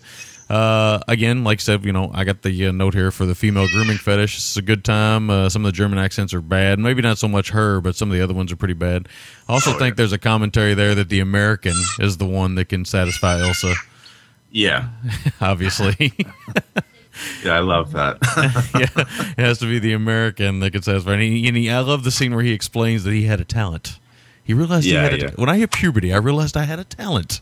And the, the kind of uh, Mexican American guy, I don't know what he's supposed to be Mexican American, Italian American. Italian, maybe Italian. I don't know, but either way, he's like, "Oh, really? Hmm." You know, and he's sitting there explaining, "I don't, I don't go." I'm like, "What's he talking about? Pissing?" I mean, You, you notice Wolf has almost like a Rod Serling esque wooden delivery. yes, yes, he does. Hang on one sec. I gotta see what the hell's going on. Hang on. Has some anger. I apologize uh, in advance for any future noise my son makes. Usually he's a lovable wee lad, but uh, a little bit of a sour patch, much like the sour patch kids you were reading yeah, uh, earlier. the first one's always the roughest one. After you eat that first one, you can't stop eating them. So. oh, I know. All right, uh, so back on point here. Uh, you know, I, I happened upon Ilsa. I got a great story actually about Ilsa, and something I've never really told on the air or really told to anybody. But you know, I kind of happened upon this at the video store when I was young. And you know, you're young, you're looking for rebellious material, so I thought, you know, my mom will never rent this for me. Um, you know, it's got a, you know, you see the box art, you know, it's got a Nazi uh, insignia on there, She Wolf of the SS and everything. And I'm thinking, my mom will never, my mom and dad, they'll never rent this for me. So I bring my stack of tapes, you know, the ones I want to rent, and they're looking through them and stuff, and they just, they just glazed right over Ilsa like it was no big deal. Uh, we brought it, brought it home, and you know, I often say on the show that you know I owe my mom for some of my genre cinema love. Now, one thing about my mother, though, in retrospect, looking back, I can see that she didn't really pay much attention to what I was watching. And I- uh, when she would just browse over these things, I often felt like you know I was getting away with the, like the greatest uh, swindle ever. uh, you know, I was I was pulling one over on old mom and dad and stuff, but uh, you know, it was a strange experience for a young man to see the film uh, for a young boy. Uh, you know, I, obviously I wouldn't you know tell people to show their kids this film. Uh, you know, that's just not you know that's not my place, but. I just say, you know, this is one of those ones that I, you know, would, would repeatedly sneak, and we would repeatedly sneak it because, you know, obviously it had breasts and stuff in it, and gore, and it was offensive, and it was everything that I wanted in movies at that time. You know, I wanted everything to be offensive and stuff I wasn't supposed to be watching. You know, it was it, was also during this period that I was into cannibal films and all that kind of stuff, right? So he kind of goes in there with it. You know, you rent Cannibal Holocaust, and your mom's like, "Oh yeah, a cannibal movie, haha, that's funny." You know, well, not, mm-hmm. not watch Cannibal Holocaust, mom. Not as funny as you think. I love that you you employed that technique that we've all used. I think as youngsters, where you you probably slid Ilsa in the middle of the stack of, of movies. yeah. I mean, you know, it's by the third or fourth one in because once she's glazed over the first two, which are usually the safest ones, Mm-hmm. you get to the real meat and potatoes at the back end. yeah. I would do that. I've done that with so many. I did it with well, I did that with so many of them. I did it with I Spit on Your Grave. I did it with Ilsa. I did it with um, Last House on the Left. So many films that I would see that I wasn't supposed to see. But see, I was reading Fangoria magazine and uh, you know uh, cult film magazines at a very young age. Uh, so I knew about these films because of magazines. I didn't know about them because the video store was a big deal, right? I mean, there wasn't as much movie geekery as there seems to be now. But uh, you know, I would know about these films from pictures and magazines and from things. There wasn't the internet, so I mean, I had to do actual research, and uh, I would just kind of happen upon them. And sometimes it was just as simple as box art. I'd walk past a film and I'd be like, "Whoa, I've never seen that." You know, I can remember there's a Koskinski Killer Snake movie. What's it called? Is it called Snakes or is it called? S- is it that I think one? it's called. S- I think. It might be that one. If it, I mean, there's like that. I know there was another snake movie I saw where a woman makes love to a snake.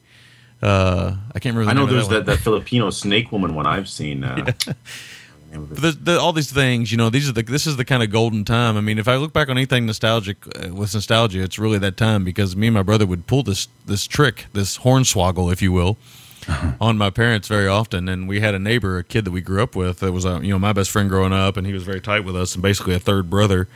And uh, you know, we would do this all the time. We would rent these players before we bought a VCR because VCRs are very expensive in the beginning, and and we rent these players, and you know, you like I said, you get the player and you get six films for like twenty bucks for the weekend and uh, we you know we go out there and get the things we were supposed to get, like you know ET ripoffs and things like that, and then we turn around and slide in Ilsa or you know cannibal films, like say, Make Them Die Slowly was the one I saw probably more often than any, uh, Cannibal Ferox, in other words, and uh, we'd slide these films in there over and over and over again, Faces of Death, you know all that shit.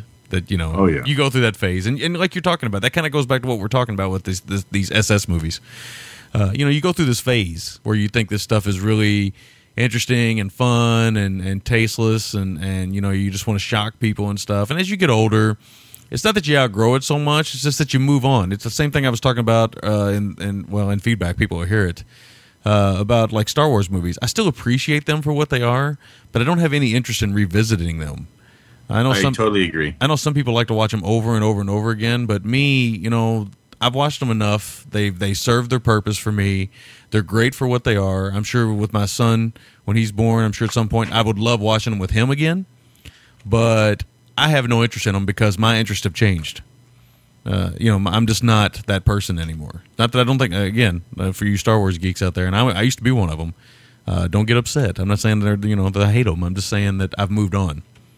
And I think people do that with all types of films. I think you move on with all kinds of things, and uh, you know some people just hang on to that too much, too long. I think. I don't. I don't. I don't see the point. I mean, they're good films. They're not great films. I never have understood that logic at all. But whatever. But anyway, which by the way, I'll say this on the air. I actually think The Empire Strikes Back is highly overrated. There, I said it. I would agree with you. Highly overrated. and if if I was to turn in a top six list for Bill and them, and I know they might be listening to this show, if I was turning top six list, I think uh, Empire Strikes Back would probably be number one. Yeah, I think it's That's fair. highly overrated. Every time somebody brings up those films, I'm always like, "Oh, Empire Strikes Back's amazing." I'm like, "No, it's not." Star Wars is still the one for me. The other ones are just all cash-ins. But either way, back on point. Uh, uh, Chris, if you're listening to this, my apologies. I know you love the Star Wars films. Yeah, just you know, just don't take it personal because you know it's just what everybody likes. But uh, either way, I think it's you know you outgrow those things, and it's exactly what you said about you know shock and, and things like that, and and that's the way these SS films are. They're not for everybody. Uh, obviously, you know they're made for shock cinema, cult cinema reasons and stuff. And and Ilsa is, is you're right. It's it's one of the top three of this genre. I guess there's maybe 15, 20 films in this genre, maybe. Probably actually probably more than that that I haven't seen. But I only know of about two or three that are any good and uh, this is one of them. Um, so I kind of want to get that out there about the video store recollection stuff. Uh, I do think this is, like I said, it's a nasty little piece of cult cinema. There's a great scene that's shot where they got two naked bodies hanging upside down with a Nazi flag in the background. yeah. that's a great that's a great image from a director who you know isn't really known for his imagery. Uh, it's more known for his uh, you know kind of sleaze, uh, Don Edmonds. But uh, that's actually a great shot. You know, I could see that as a uh, as a, a MPEG on somebody's uh, website just to offend people and stuff. But I, I mean, oh, yeah, I, it is a nasty little image. I had fun with the film. It's great to revisit these things. Uh, you know, to go back and look at them again. I've seen it a lot when I was younger. I hadn't watched it probably in ten years or so. I'd say, yeah, probably about ten years, maybe maybe a little longer.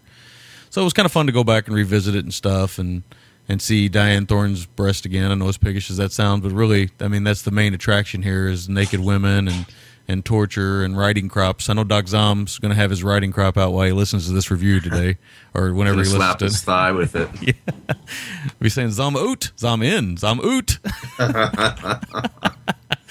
uh, so you know, whatever he's, uh, I think he might be sticking something through the little hole in the riding crop. no, but either way, I mean, I think it's it's it's a fun film for what it is, but it was also one of those films. While I was watching it, my wife was in the house. I was constantly on edge of her coming into the room and seeing it because I didn't have any excuses for it. That's fair.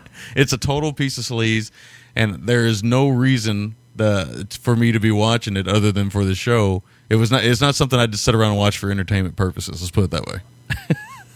Yeah. Unless I'm just want to you know tie one off when the wife's not home, and not alcohol. I'm talking people. I'm talking you know kung fu grip is what I'm talking. Yes. GI Joe.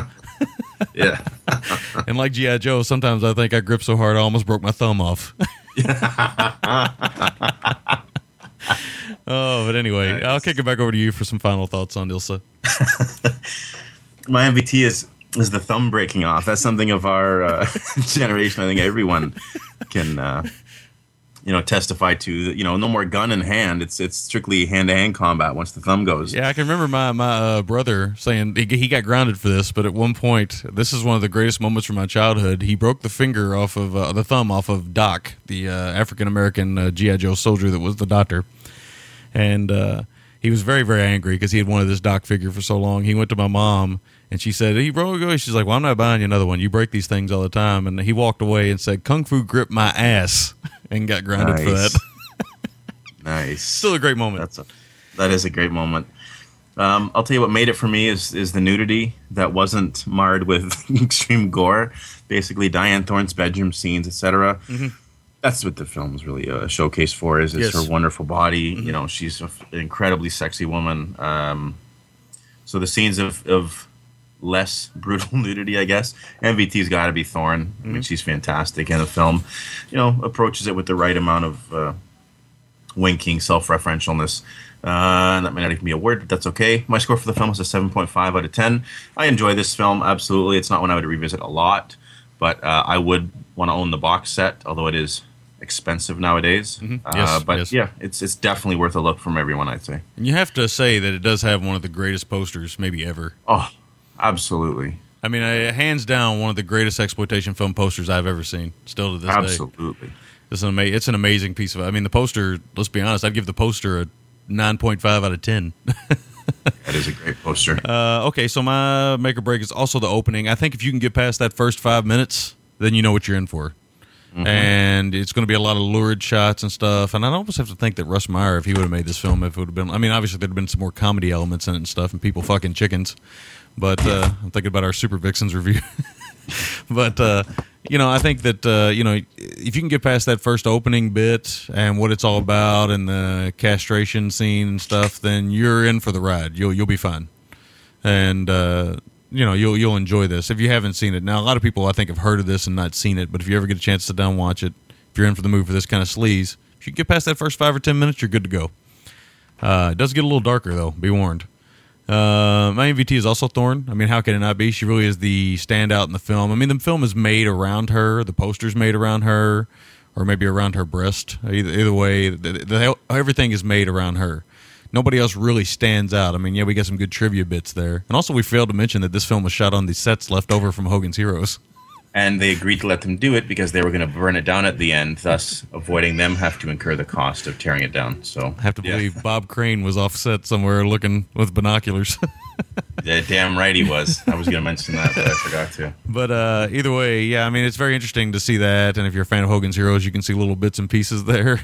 it's kind of interesting. But I mean, you know, it, it is it's a vehicle for Thorne. It's, uh similar to what we were talking about with the Nest review, how that one film was a vehicle for Bruce Willis, and really nobody else was kind of secondary. This is definitely a Thorne vehicle. They found her, they they used her to the best of their ability in every way, and uh, made the whole thing around her. So I have to give it to her. It's really no, I mean, it's really the, the only way you can go. My score is a seven out of ten, a little bit lower than yours.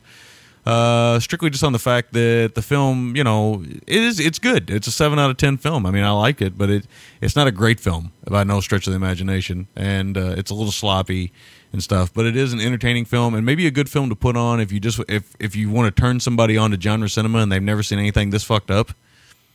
Yeah, maybe maybe this would be a good one to say, hey, you want to see something kind of fucked up? Yeah. This might be a good example uh, of that. I mean, I, I think I, I know I've showed this to people once we learned how to do the VCR dubbing thing back in the day. Oh, I know yeah. I made a copy and I showed it to quite a few people, and they're like, "You're sick." I was like, "Yes, yes, I am." Yes, and But that uh, that's my thoughts on Ilsa. Seven out of ten. So we're gonna take a short break, hopefully not a Benny Hill break, and uh, when we come back, we will uh, do some feedback. So we'll be back right after this. And I want to personally thank Bill for picking this film because that, honestly, we probably wouldn't have picked this. no, we wouldn't have. So thank you, Bill and Chris. You know, glad we got it in. Hopefully, you enjoyed the nest as much as we enjoyed uh, revisiting Ilsa. Yes. All right. We'll be back right after this. Hi, this is famous Hollywood producer Robert Evans. You know, I've made a lot of powerful enemies during my time in Hollywood. Like the time I pushed Steve McQueen in front of a moving car on the set of The Getaway because he was macking on my lady, Ali MacGraw. But I've made one great friend, a boffo friend, if you will, since I retired. It's called Show Show, and it's the best fucking movie podcast ever. It's even better than cocaine, which I would know a lot about. Visit Show Show at shoshow.podomatic.com or search Show Show, all one word, in the iTunes Store.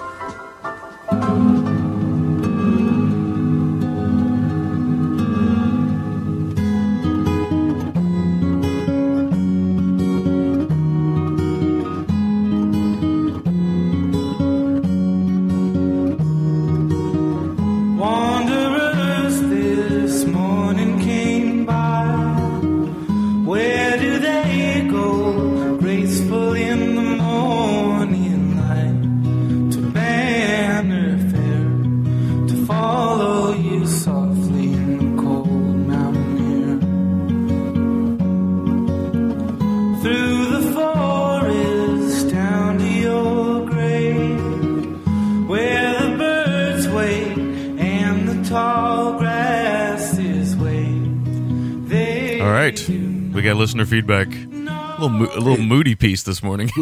Was that who was that? That was Neil Young, was it? no, no, no. That was uh, the Fleet Foxes. That's who that was. Oh man, you know you played them a long time ago, and I was I was floored by them then, and I'm floored. That's a fucking fantastic song, man. I I really gotta.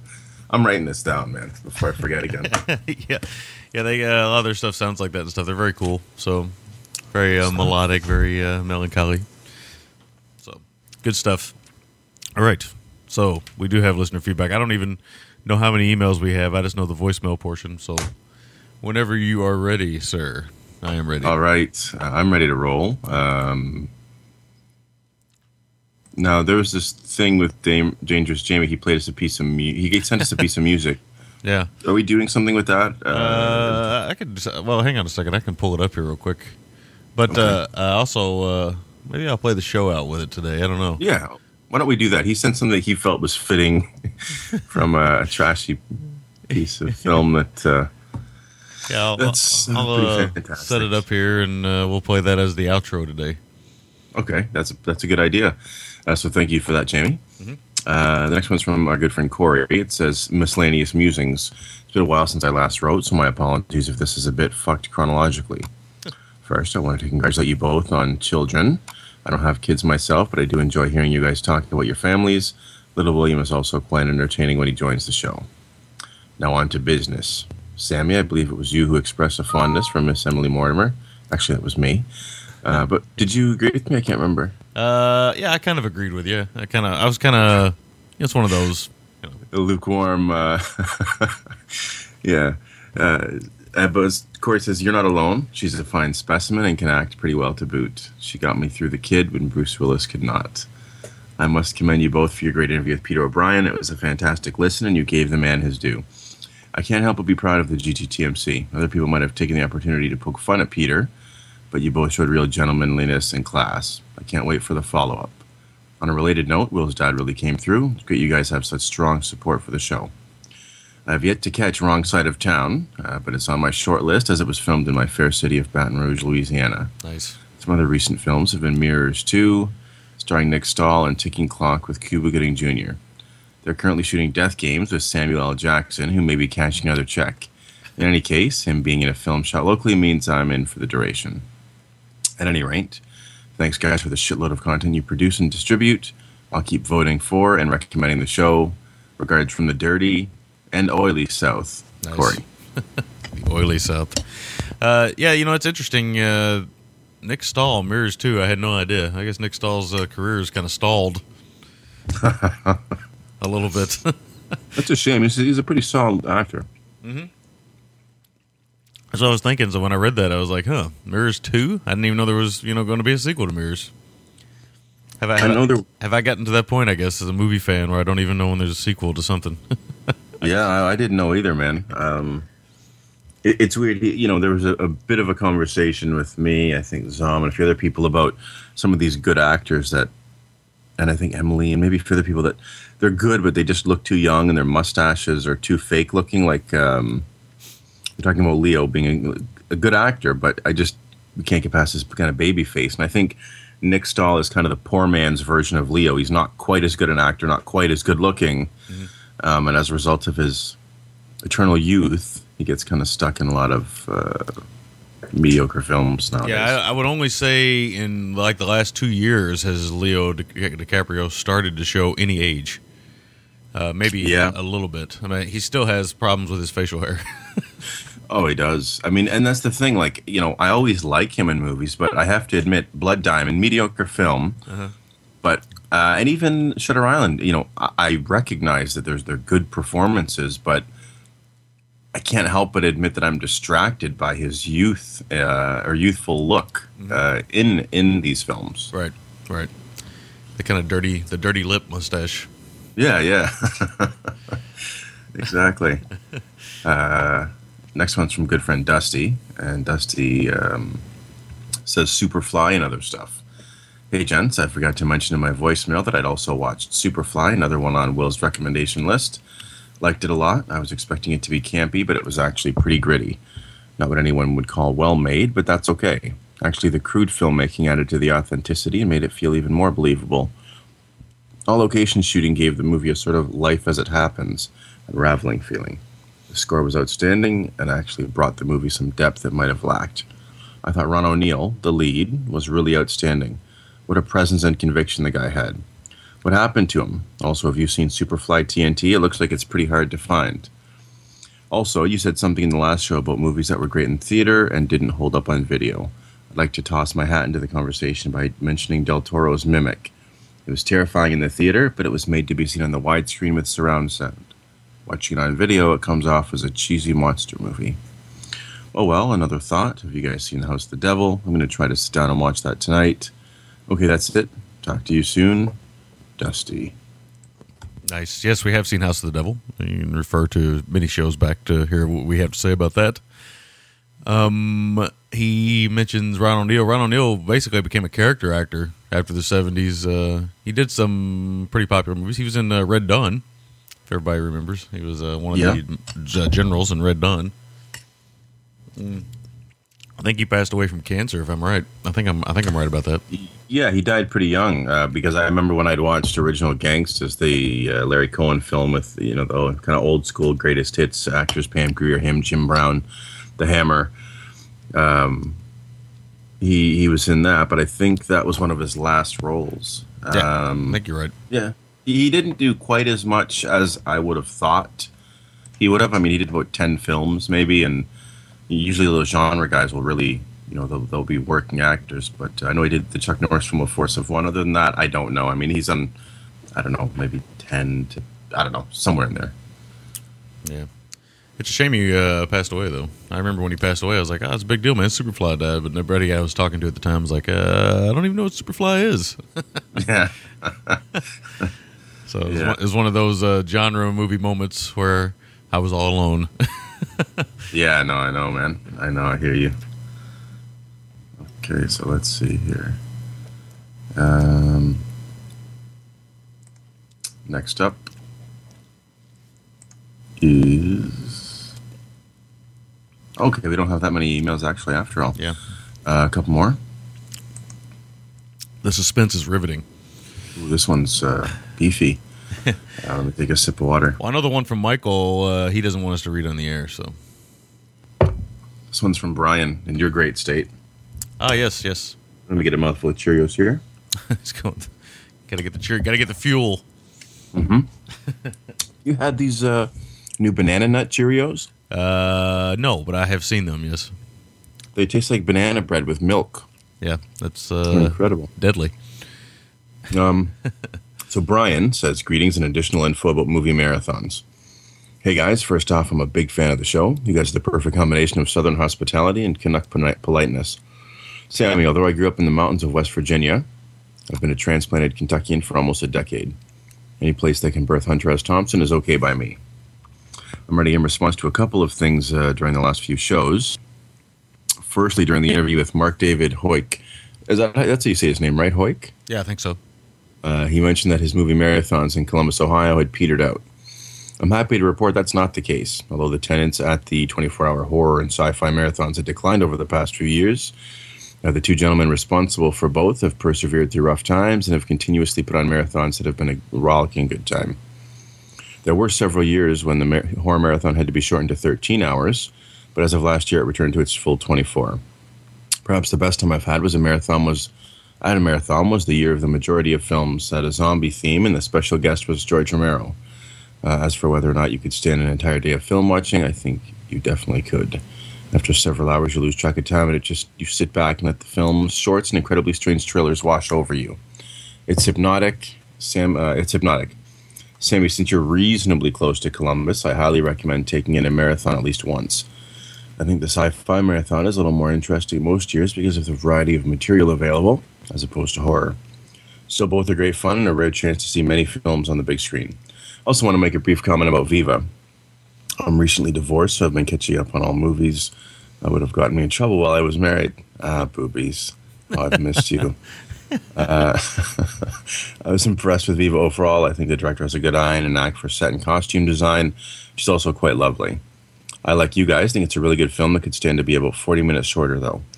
I especially enjoyed the scene in the hairdresser's apartment with the sugar eating buffoon.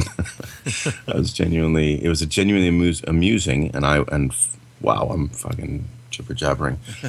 I especially enjoyed the scene in the hairdresser's apartment with the sugar eating buffoon. It was genuinely amusing and was, I felt, one of the most successful scenes in the film. Taken for what it was, I enjoyed the film and greatly admired the effort that was put into it.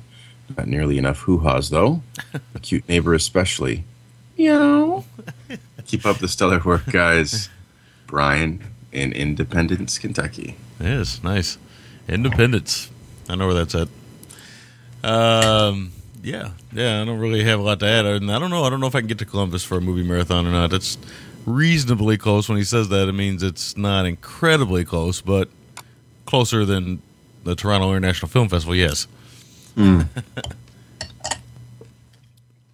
Yeah, it Well, I looks mean, like that. I'd, I'd, I'd check out that man. We have uh, little movie marathons here every now and then, but the problem is, like anything, when it's in your hometown, you find out about it like the weekend of, or the day, or the weekend after it happened. Yeah. yeah. I know you can relate. I mean, I know a lot of people like that. You know, say, "Oh, nothing ever happens in my town," and then they'll be at work or something. And they look through the paper and they're like, "Wait a minute, that happened last weekend." Yeah. Jesus. Yeah. So that happens, happens to a lot of people who are busy all the time. So, what are you gonna do? before I forget, and that happens to anyone, um, sadly, I'm going to miss it, but the Toronto Underground Cinema is uh, keeping up their wonderful programming, and they have a great Father's Day double bill uh, at starting at 7 p.m. And the 7 p.m. screening is Terminator. And that's okay, that's fine. But the 9 p.m. screening is what entertains me. Have you, Sammy, did, when you watched Terminator, did you think to yourself, this is pretty good with this science fiction angle, but I think it needs more Indonesian mysticism and folklore in it to really ramp up the movie Uh, that's always my first thought with any film. naturally. and if that is how you feel, then I think you need to get yourself down to the Toronto Underground Cinema so you can check out Lady Terminator on the big screen. Nice. I'd love to be down there, but I think uh, it being Father's Day and me working from home, uh, I won't be able to get down there. So Yeah. someone's got to go and, and see uh, eels popping in and out of pussies on the big screen for me and uh, and tell me how it is. Uh, yeah, we'll have to uh, we'll have to get a uh, on the in the field report. So if anybody goes, please uh, call us and let us know how it went. Yeah, absolutely. It's one where it's on our roadmap, but uh, you know, still a ways away. Yeah, yeah. Next one uh, is from good friend Mike, Mhm. and he said not to read it on the show, so I won't. I just want to briefly glance over it again, just to see if there's anything. Oh, um, I would say query the source that you've you've uh, emailed about what you're looking for. Oh, you know, I'll just say query CB, CDB about what you're looking for. They should be able to get it. Uh, I'm surprised they didn't get back to you about a few things. Um, if Right. they don't get back to you, email them again. And if they don't get back to you, email me or Sammy, and we'll get back to them for you. And uh, and hopefully that'll that'll help you find what you're looking for. Yep. I was confused because we got two mics in our email. I was like, are you, which, which Michael are you reading there? And now I know which one. so- Oh, yes, yes. I was about to give away uh, last names, which isn't a good thing. no. Okay. I gotta read these quicker, man. These Cheerios are getting soggy. um, okay. Next one has a title that, uh, of course, interests my dear friend across the border. Mhm. Title is Tilda Swinton.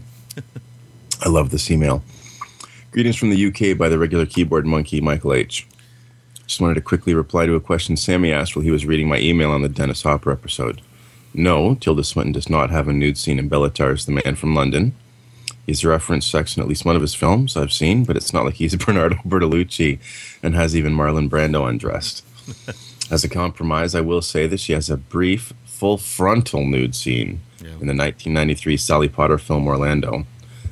I feel incredibly guilty and ashamed for recommending a Virginia Woolf adaptation with a well regarded female director and feminist references for this reason. I would much prefer to recommend this as a good British film, not because one of the co hosts has a hard on for the actress. That said, once the DVD has been carefully taken out of the DVD player and the tissue box has been put away, it will be Sam who will have to deal with the male guilt afterwards, not me. Adios. And hoping for another great episode. I can think of nothing more empowering as a female than to be to be nude for Samurai's pleasure. no. Uh, all joking aside, no, I think I have seen that. Uh, I think I have seen Orlando. Actually, that's the one where she kind of plays a uh, a boy, a male. Uh, maybe I have. I think I have seen that. I don't know. I hope. Ee.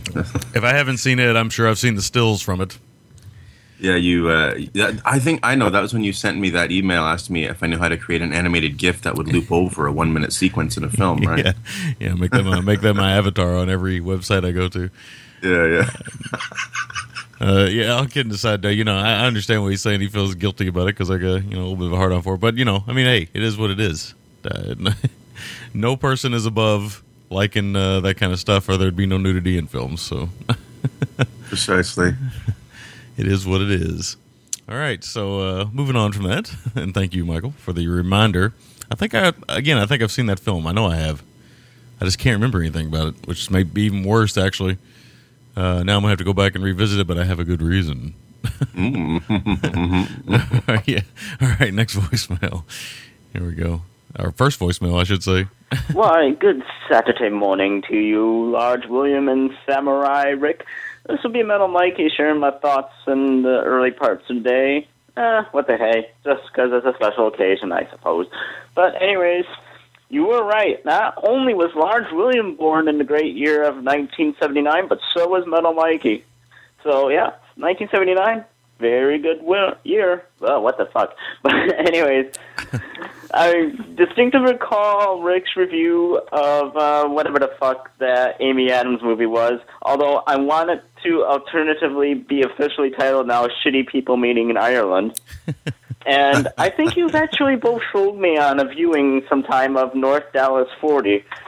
In that A, you brought up comparisons in terms of like somewhat style to The Wrestler, which was such a great movie, although I find it very hard to revisit because it's a pretty much emotional kick in the guts. And B, you know what?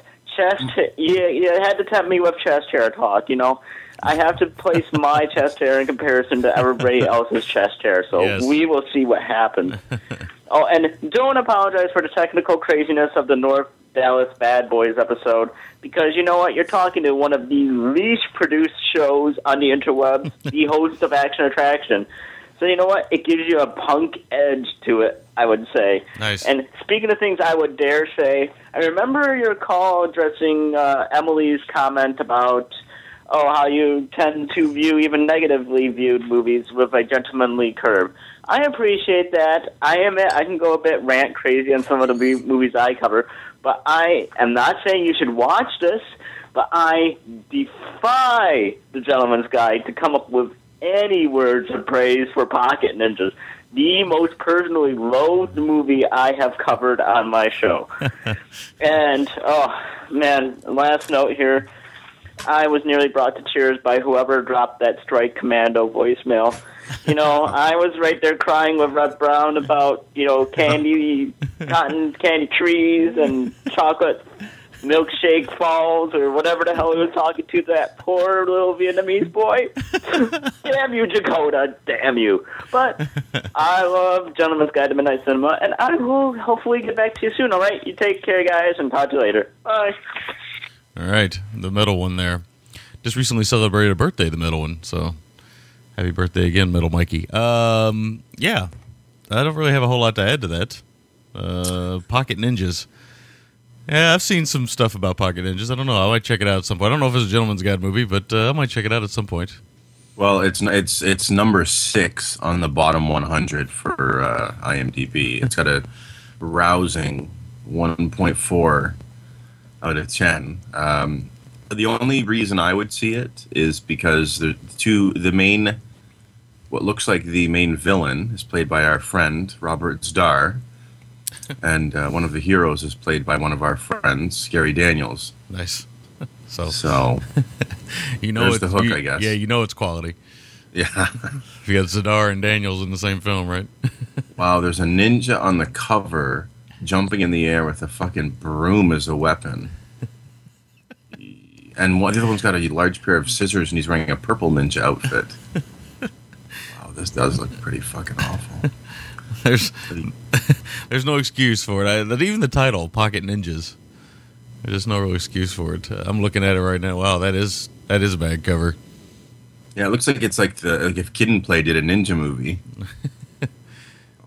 Uh, I love that the uh, the evil Cobra Khan rises from the underworld and begins polluting the environment. That's like they ripped uh, a GI Joe episode off, like that one where Cobra had the um, that weather controlling device. I don't know why, for the life of me. Okay, it's considered a little bit of a family movie, and it's kind of based on a comic a little bit called The White Dragon. So, I don't know. I don't know. They're the funniest, fiercest fighting force under four feet. That's what it says. Okay, so they're little guys. They're little people. Oh, don't tell me they do. Um, Are they little people or are they kids? I hope they don't do like that movie Tiptoes and they have everyone walking around on their knees in ninja outfits. Oh wow, This might be a movie for Miles and the gang more than us. it does look like something for show show. Yeah. I remember Metal Mikey's review of it was quite entertaining. so, Oh wow. all right, the next voicemail. Here we go. Hey, gentlemen, this is uh, Mark from Southern California. Uh, I've uh, just recently listened to the Phantom of the Paradise uh, episode. Uh, I'm glad you guys gave it a pretty good high rating. I think one of you rated it uh, 8.25 and the other one 8.5. Also, I'm glad you guys did the Jackie Chan movie. I think it's Police Story. Uh, I've now put that in my uh, Netflix queue, so I will be checking that out. And I've still got a probably a good 50 or 60 more episodes to catch up on, and uh, I'll let you know what I think about those as I go along. And uh, thank you for doing the show, and I will talk at you guys later. Take care. Bye. All right, Mark. Yes, he went back and listened to the Phantom of the Paradise. Well, we did. We did. We rated that high, didn't we? I forgot we rated it that high. Yeah, we did. Well, you know, we both big De Palma fans, and we both like that style. And you know, it's one of the few musicals I can say I genuinely love, as opposed to can tolerate. So I've often wondered, after doing the show for so long now, I often wondered if going back, listening to the old episodes and listening to the old reviews, if if I would ever be surprised like that when I hear what I gave something in retrospect. Uh, You know, now since we got a little bit of a back catalog and stuff, I've often, I've often wondered about that. Because I think I think I think your opinions of films changes over. I mean, like you know, when I was a kid, I thought Star Wars was the greatest film ever made. You know, and now as an adult, I still appreciate the original Star Wars for what it is, but I don't really love the Star Wars movies like I did as a child. And now I just kind of appreciate them for what they were, not for what they are. Does that make sense? Uh, makes complete sense. I think I've listened to old episodes sometimes, like if a movie that I knew was particularly entertaining to listen to, like Hammerhead or you know some of the green the masterworks of Daniel Green or stuff like that. Um, I think our our scores could probably swing half a point, maybe a point, because you know emotion does play into it. You just watch the film, you're kind of riding that wave high and and stuff. But I, yeah, I'd be interested to see if there's one that in retrospect, I thought, wow, I gave you know like a two or three point bump where that's when it really would become interesting. Because a point I can understand, you know, I think we try not to, but it's inevitable to a degree. Um, a lot of films, I would say, I stand by my scores because I have my ice cream book, right? So Right. every now and then I'll just peruse it, and there's some I change, but most of them I think I, I stand by for the most part. Yeah, the uh, the one one that's interesting to me that I've thought about is uh, that when we talked about Bronson, uh, I think I gave it a review. I think I gave it a rating in the sixes, but Oh yeah, as time go as time has gone on, and I've seen it a couple more times, I would probably bump that up into the high sevens, possibly the low eights now. So that's a good example of uh, how things change and how you know how you change your perception over time. I don't ever think any review you do is is a lock.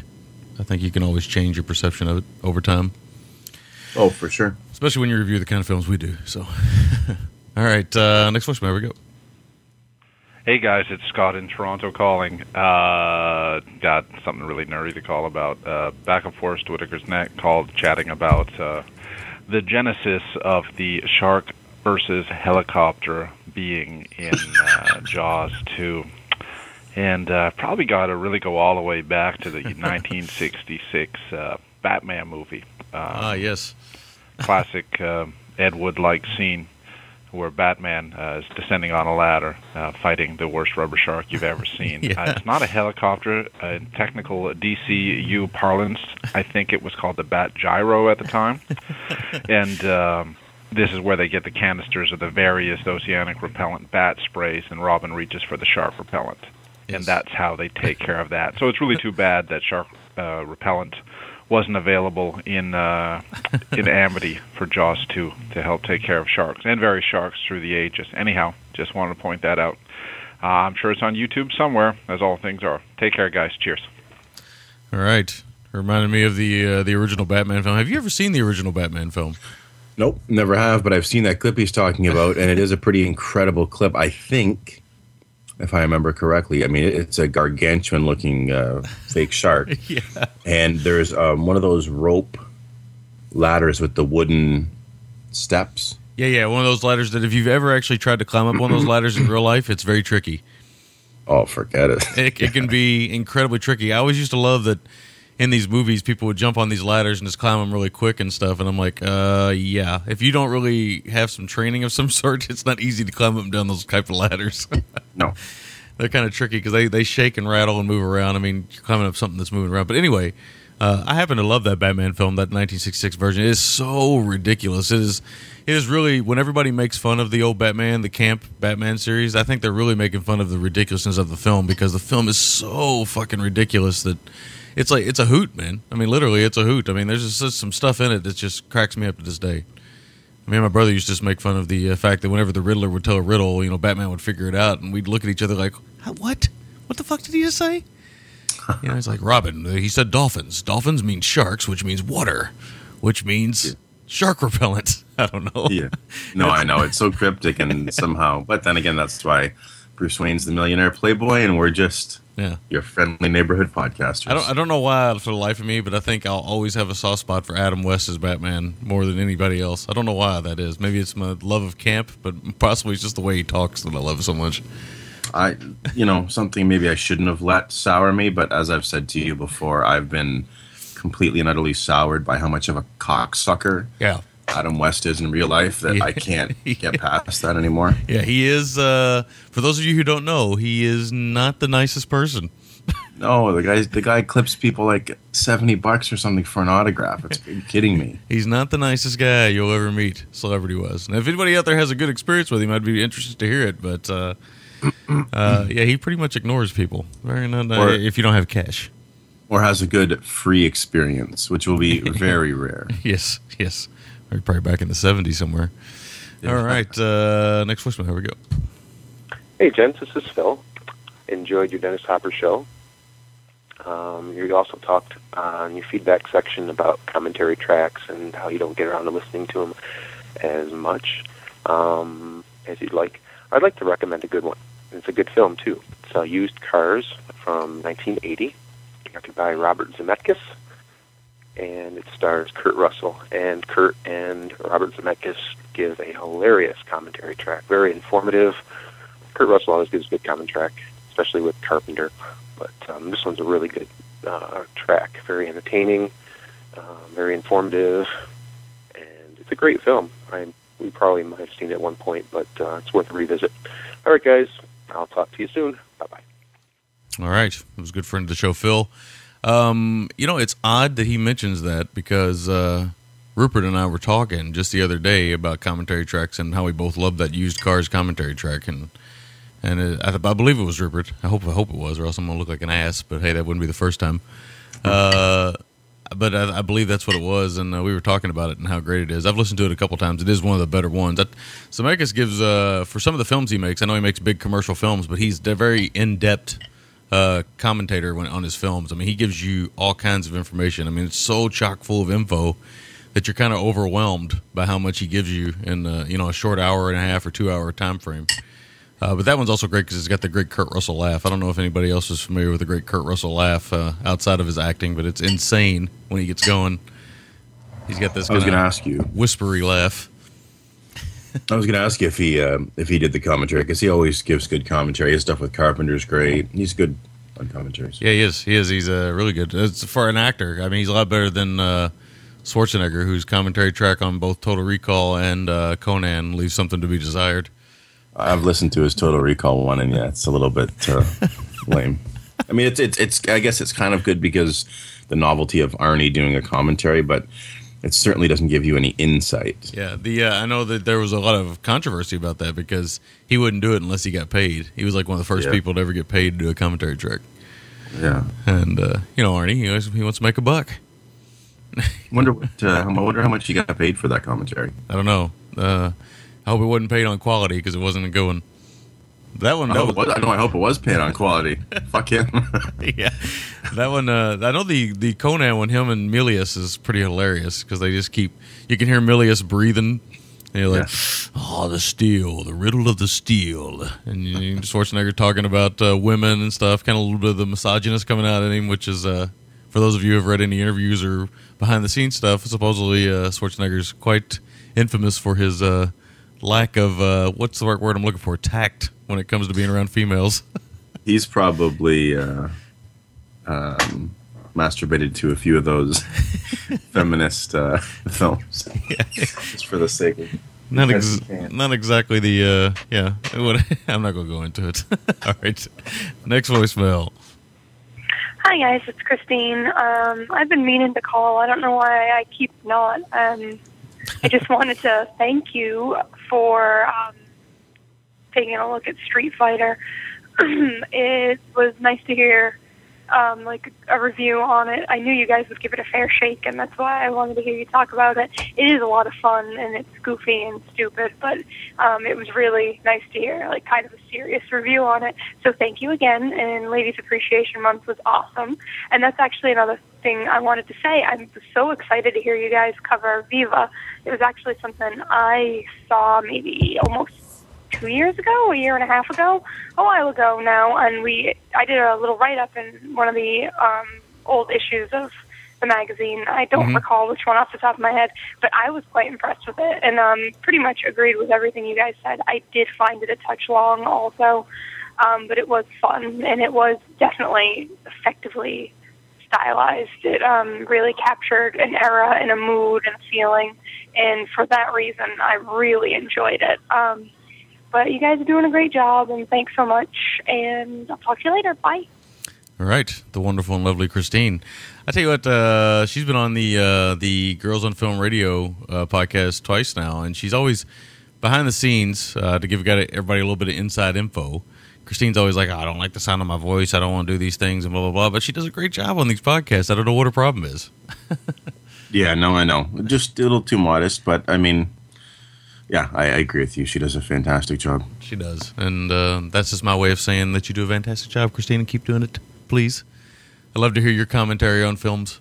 Uh, yeah, we're going to give any film a fair shake. I don't care how bad it is. I'm going to give any film a fair shake. I'm not going to just piss on. I don't think I've ever completely pissed on anything except maybe Turkish Star Wars. But to be honest with you, I mean, how can you not piss on Turkish Star Wars? I mean, it's just so bad. But it, it was bad in a fun way.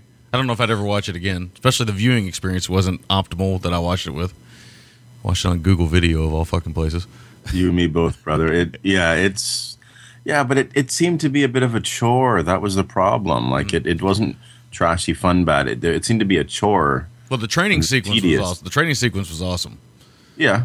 Uh, the boulders and uh, some of the ridiculousness we were seeing. That was awesome. But it, unfortunately, that was the best five minutes of a two-hour film.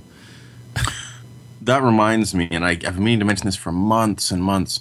There's someone out there, one of our our awesome listeners, who has a blog uh, that's dedicated to the films we've covered from a standpoint of what they do is they give a composite score of the films we've covered, and then has them rated from ten to one uh, in terms of how much we mutually liked films oh, what's it? I can't remember the name of the blog now, but I've seen it a few times, and it's pretty up to date. Like I looked last month, and it was updated right through April. Um, but that just reminded me because Turkish Star Wars is really near the bottom of the list. I think the only things below it are like from Justin to Kelly, um, maybe a couple others. I don't know. Well, for Justin to Kelly is one of the worst. I mean, it's it's just so bad. But uh, you know, that was you know a little bit of you know Bill trying to get back at us and stuff. So I understand the the reasoning behind that. Yeah, that was that was a rough one. I did get a little mad during that review. Spice World wasn't so bad, but that one was Great. I'd, I'd own it on DVD, man. wasn't that bad, but uh, that was bad in a good way. But uh, from Justin to Kelly, the problem was it was just uh, so earnest, so so bad. All right, next voicemail. Hey, gents, it's Emily. Um, just listened to the last episode, And as much as I have to say, as much as I loved Your Talk of Bad Boys, because it was phenomenal, it was one of those movies that for some reason I used to watch a lot as a kid with my brother. I don't know why. Um, Doc Zom's musical take on it was kind of one of the greatest things I've ever heard in my life. But, I mean, so, so are your voices every week. Uh, the other thing was just to answer Rupert's question about bad dreams. I'm pretty sure, um, I remember reading an interview with, um, I think, Gale Hurd, one of, like, the, you know, 13 ex-wives of James Cameron and a pretty interesting producer of a lot of cult films. Uh, and she, I think, was a producer on that film, and I think I remember her saying it was just one of those cases of like really bad luck, where Bad Dreams was already filming. I think um, right as Nightmare came out, so it was one of those just like ah. And the films have a lot in common, but at the same time, Bad Dreams is a, pretty interesting little '80s dream supernatural thriller, and I, I enjoyed it. I I also am almost 100% sure that it's still on Netflix because I watched it a few months ago for the first time, and it was there. I guess that's it. I'm just rambling as always, so I'm gonna go back to watching the U.S. maybe win a soccer game, which is just kind of odd. Bye. Yes. I was watching the uh, the Twitter and the Facebook comments about soccer because I was at work. I think when that was going on. Oh man, what a fucking no offense. what a piss off that was. Respectfully. Yeah, yeah. What else? She's oh, Bad Dreams. Yeah, you know, Bad Dreams is is an interesting film, and uh, I think it was kind of. I think it was. I believe she's right. I believe I read too that um, it was uh, in in process of being made and stuff when uh, you know Nightmare on Elm Street kind of swooped in and kind of took all that stuff. Which in a way is a bad thing, but also in a way it's a good thing because I think Bad Dreams actually got some uh, some press because it kind of hit on the dream thing. Uh, because that Nightmare Boogeyman Dream thing became real big there for about five years after that original Nightmare on Elm Street came out. So I think it got quite a bit of viewings that it normally wouldn't have gotten uh, because of that. But who knows? I mean, my, my favorite thing about it is it's got uh, Mr. Lynch in it. So that's my thing when it comes to Bad Dreams. Yeah, it's it's the thing I most remember him, and I think Jennifer Rubens is kind of cute. But Yeah, um, yeah, yeah. I, I definitely want to revisit it because I've, I've seen it twice, but both times were a long time ago. I do own it on VHS. I got to get it out and and watch it as kind of an adult now. Um, I'm glad that it held up, you know, because you know we always talk about this, especially with horror films. When you're, you know, a boy and you, you like your horror films, and you come and sometimes you go back back and watch them, and you think, "Yee, this was not good." But Yeah, uh. I'm, I'm yes, I'm glad this one held up. yes. Uh, well, that's we've, we've talked about that before with many films, but you're right. Certain horror films I know used to scare the crap out of me. I go back and see them, and I'm like, uh, I don't know what I was scared of. No, I know exactly. All right, next voicemail. This one's from uh, Terry over Paleo Cinema. So here we go. Hi, gents. It's Terry from Paleo Cinema. I uh, just thought I'd drop you guys a voicemail, uh, let you know what I, what I thought of the last few episodes of the podcast. Rupert, congratulations on the Alan Arkush interview. That was terrific. Uh, Get Crazy's been one of my favourite sort of cultish films for a while now, and um, I really appreciate getting um, Arkush's viewpoint on it.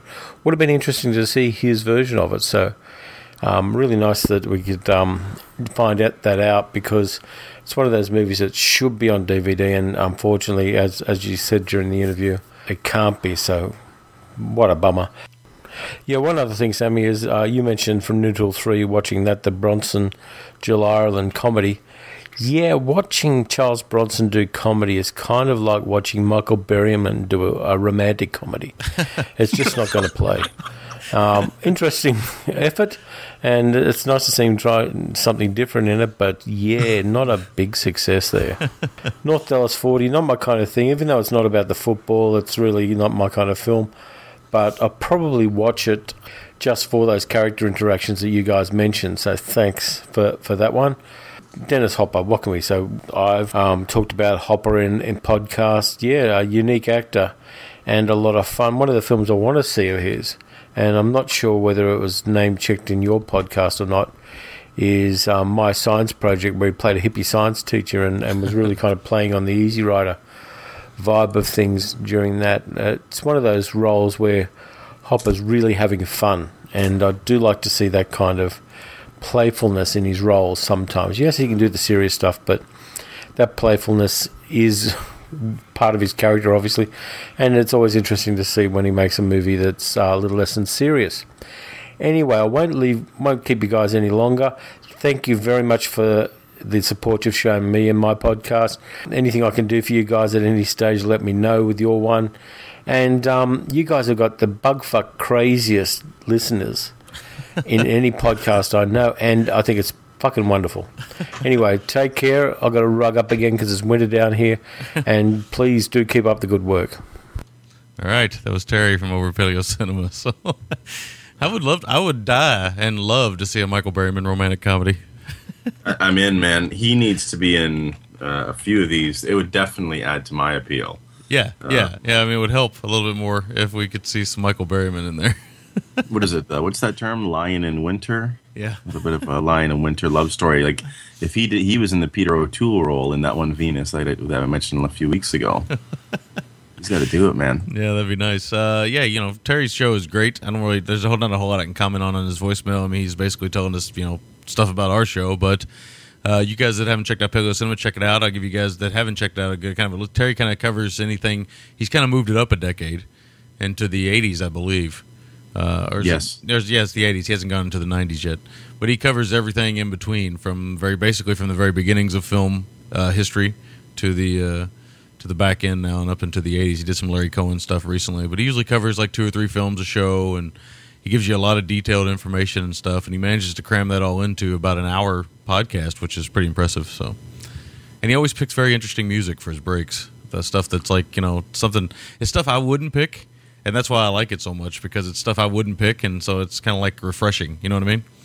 Oh, I love the music he picks. It's yeah, like you said, it's it's eclectic. Um, and I, I love, and it may sound weird, but when he kind of recounts uh, how certain movies or movie experiences tie into his childhood, it's it's it's pretty wonderful. You can kind of hear him going back in his mind, thinking about. Uh, Oh, he heard this song at this time. It, it just, yeah, fantastic show. I can't recommend it enough for everyone. All right, next voicemail. Howdy, Gentleman's Guide to Midnight Cinema. This is Dr. Zom. and I'm calling to talk about some movies that I watched. And I got my wristwatch in front of me, so I don't go over the three minutes. So let's get right to it. the first one is Russ, the Russ Meyer's film, Motor Psycho. I really enjoyed this. Uh, it was crazy, man. Crazy.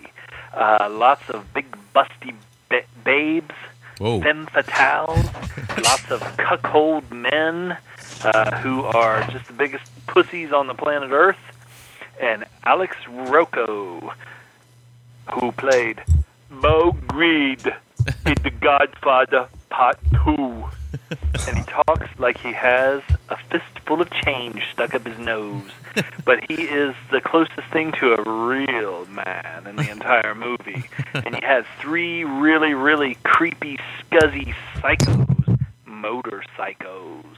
And the funny thing is, is that they were riding like little Honda 50, I don't know, look like mopeds.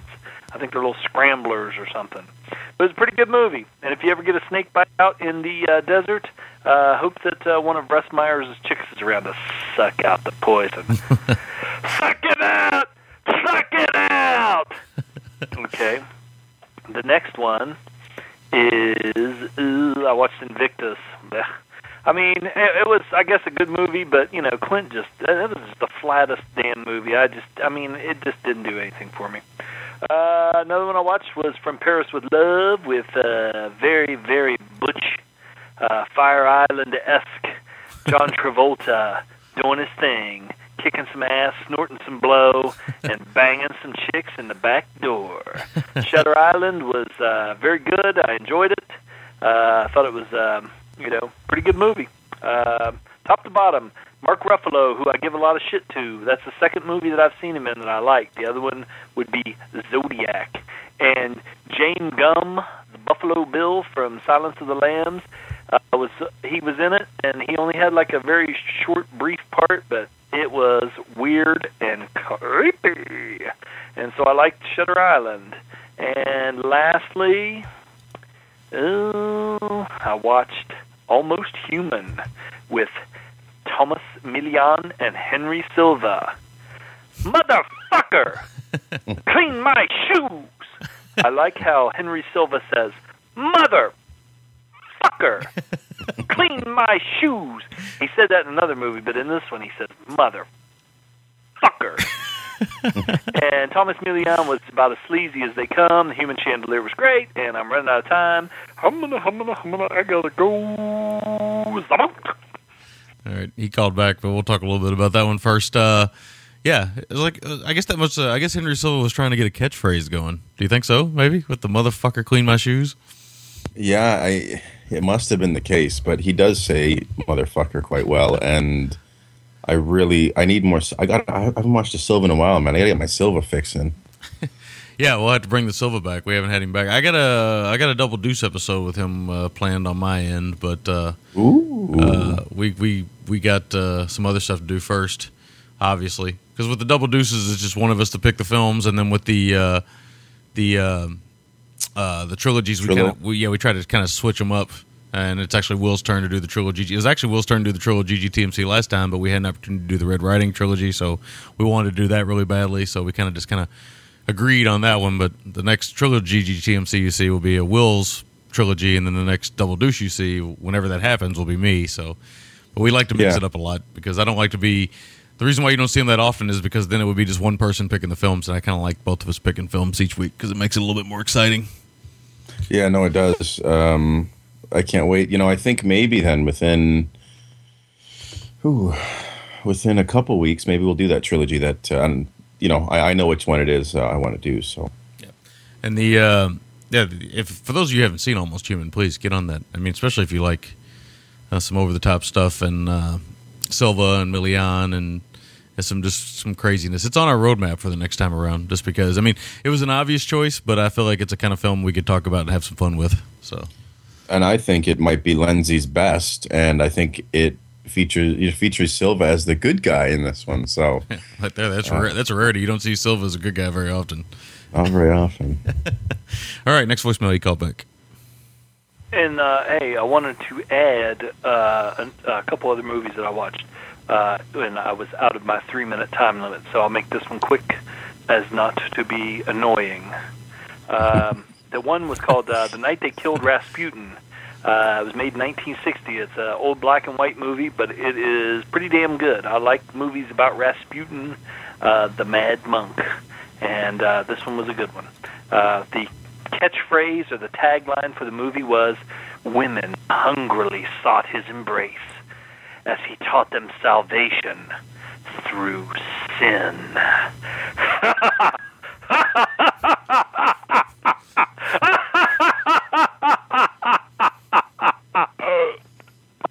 All right, so and Zom would be one of the bug shit crazy listeners that Terry loves so much. yes.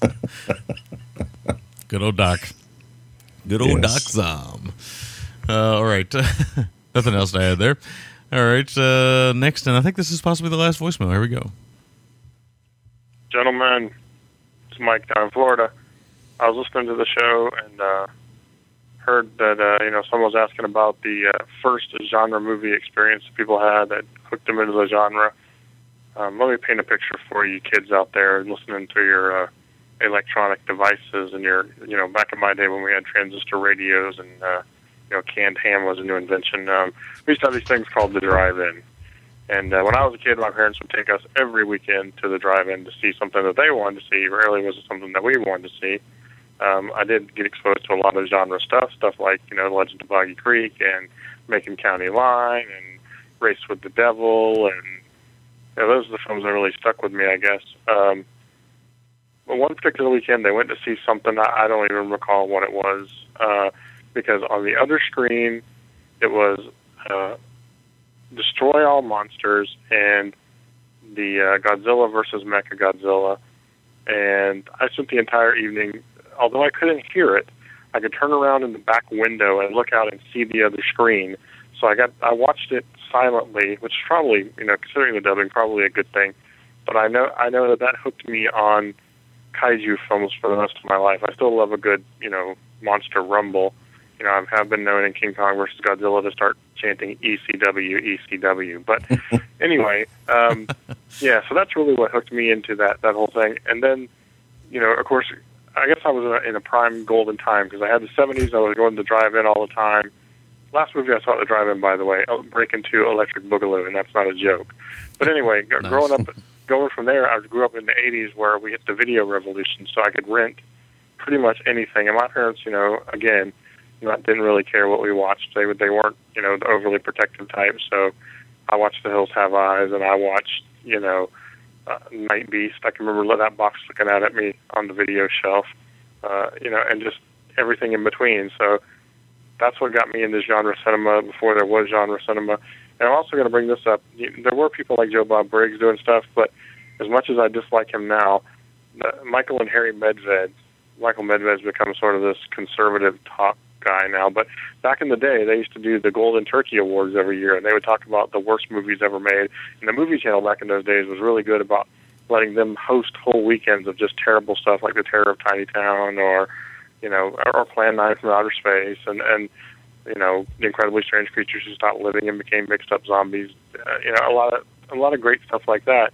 So that really turned me on to bad movies as well. So I have to give those guys credit, even though, as I said, I'm not a big fan of Medved now. But uh, so there's my memories of genre film. And speaking of genre film, I'm you know I know you've already done it now, but I'm looking forward to Ilsa She-Wolf for the SS because I'm a big Dave Friedman fan, and of course Dave took his name off that movie because he just thought it was so terrible and so damn offensive. The man who brought you Blood Feast and you know the Defilers and uh, a taste of honey, a swallow of brine thought that Ilsa was too too raucous. That's a good you know um, a really great recommendation when he takes his name off of it. Anyway, I've rambled long enough.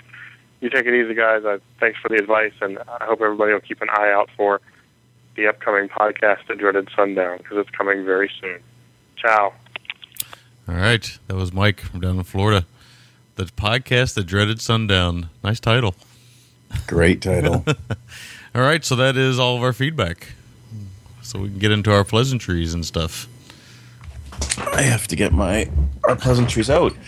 It was a pretty whoa, as you know, It was a pretty precarious uh, last few voicemails behind the scenes. I almost dunked my uh, microphone in the coffee cup. Almost spilled the coffee in my lap. Yeah, I heard that actually. Yeah, I'm sure the listeners will get to hear it too. so that was awesome. Um, okay, so uh, sister shows, of course, Show Show, which just put out a new episode. OTC, uh, which just did what we did uh, in terms of reviews, and CD, which has their Kenneth Anger episode out. Check them out. Uh, Family Movie Night, Movie Meltdown. Uh, all the Pop Syndicate shows, Big Red Podcast, NOTLP, uh, the Podcast Podcast, etc., etc. All of our good friends, and happy related to Fozzie, of course. Um, Chin Stroker versus Punter, Paleo Cinema, Cinecultania. Uh, are they consistently back now, Sammy? I know that you said they put an episode out last week. I haven't had a chance to. Don't know if they're consistently back, but they came back at least for one episode. Don't know if they're consistently back yet, though. Okay. Cinerama, uh, the man with the chest hair, Metal Mikey on Action Attraction, Better in the Dark, uh, V Cinema, Destroy the Brain, uh, Girls on, was it Girls on Film Radio? Yeah. Yep. Podcast. Uh, they have two episodes out, a third one coming soon. Uh, the Gore Press Gorecast. Uh, what's going on with Gleecast? Are they going to do something over the summer? Do you have any idea about that? I have no idea what they're going to do. 'Cause I was thinking about that a few days ago. I was like, man, what are they going to do? I think now you guys got to review, review movies or something, maybe. Maybe, maybe. Fill in the time. There's only so much Glee one can talk, I would think. You would think. Yes. Well, you know, Yeah. actually, in reality, they could go back and cover the first half of the season, I guess, if they wanted to. yeah, I guess technically they could. They're still going to they're still going to run out of uh, shows to talk about either way. Yes, they are. Um, of course, our favorite magazine, Paracinema at paracinema.net. NightmareTheater.blip.tv uh, with Mike, the soon-to-be co-host of the podcast, The Dreaded Sundown. Mhm. HorrorCommentary.com. Congratulations, Sean. The Blackhawks did it. Now my Maple Leafs have the longest Stanley Cup drought. Awesome, 1967. Wow. Yeah, long fucking time, man. uh, bloggies, we have Pickle Loaf, Lightning Bug's Lair, Deadly Doll's House, Chuck Norris Ate My Baby, Naked Eskimo, This Is Quiet Cool, Heaven's Trash, our West Coast correspondent and interviewer extraordinaire Rupert at Rupert Pupkin Speaks, uh, Uncool Cat, Rach on Film, which is R A C H, Dear Bastards. And uh, I know we haven't done very many movies of theirs lately, but uh, CDB, I'm going to go on. I think you know what I'm doing, Sammy, to make up for that is I'm going to go on a run of CDB movies to kind of balance it all out Okay. um, in the near future. Um, we're going to talk about something off the air with that, though. Uh, Podcast Alley, of course, throw us your votes. iTunes reviews, we're still a little bit dry there. Someone throw together a few sentences. Uh, you know, whatever works, I guess. Uh, friend us both on Facebook. Join the Facebook group. As always, we post our posters and trailers there. We get into film and non-film related discussion uh, on our on our uh, feeds or profiles. Follow Sammy at twitter.com backslash GGTMC. And uh, as always, you have a donate button if you wish to contribute to the cause, which uh, helps with the upkeep of the show. And uh, that's pretty much it. What uh, what are we covering next week on your end, Sammy? All right. Um, trying to figure out what I really want to cover. I got one roadmap in front of me. I know we've added some more stuff. I've been looking at the same roadmap for a while. I need to print off that other roadmap and get some of the other stuff going. Uh, let's go back and let's let's this film we've talked about for a long time, and I know I think it's on your PVR. So let's do uh, on my side. Let's do uh, Blood Simple, the Coen Brother film. Ooh, very nice. We'll do that one. Very. I believe it's on your PVR. I believe you've talked It- about it. yeah, no, it definitely is, and this will give me a chance to remove one more thing from my Yes. PVR and uh, wipe the PVR month. I'm trying to, yeah, I'm trying to help you out during Wipe the PVR month. Excellent. Well, it's going to be, as we always like to say, a very interesting and different show. Uh, we talked about it. I promised it once and then broke a few hearts, apparently. We're going to be teaming up the Coen brothers uh, with uh, Katsuhiro Ishii. Uh, and we're doing Funky Forest, The First Contact, the Japanese mind melter of a film. So nice. This ought to be an interesting show. oh boy, yeah. oh, a little funky forest and a little blood simple. I don't even know what the hell I'm going to call that. I don't. Funky blood. I don't know. That's uh, funky blood simple. Flunky flunky flunky flood. Flunky flood simple florist. florist. nice. Yeah, Well, we got a week to figure it out. yeah, yeah. So that'll be the show uh, next week. We'll do Blood Simple and Funky Forest. So that should be fun. Should be interesting. All right, uh, playing us out today. A little tune from the instant classic uh, Killer Workout sent to me by one dangerous Jamie. Uh, this will play us out. So, Large William, uh, take your breaks. What you need to do, and we'll be we'll be back, of course, on our end here soon to record the rest of the show. But on your end, we will see you guys next week. So, adios. Adios. And hopefully, I can get this to come up and play. The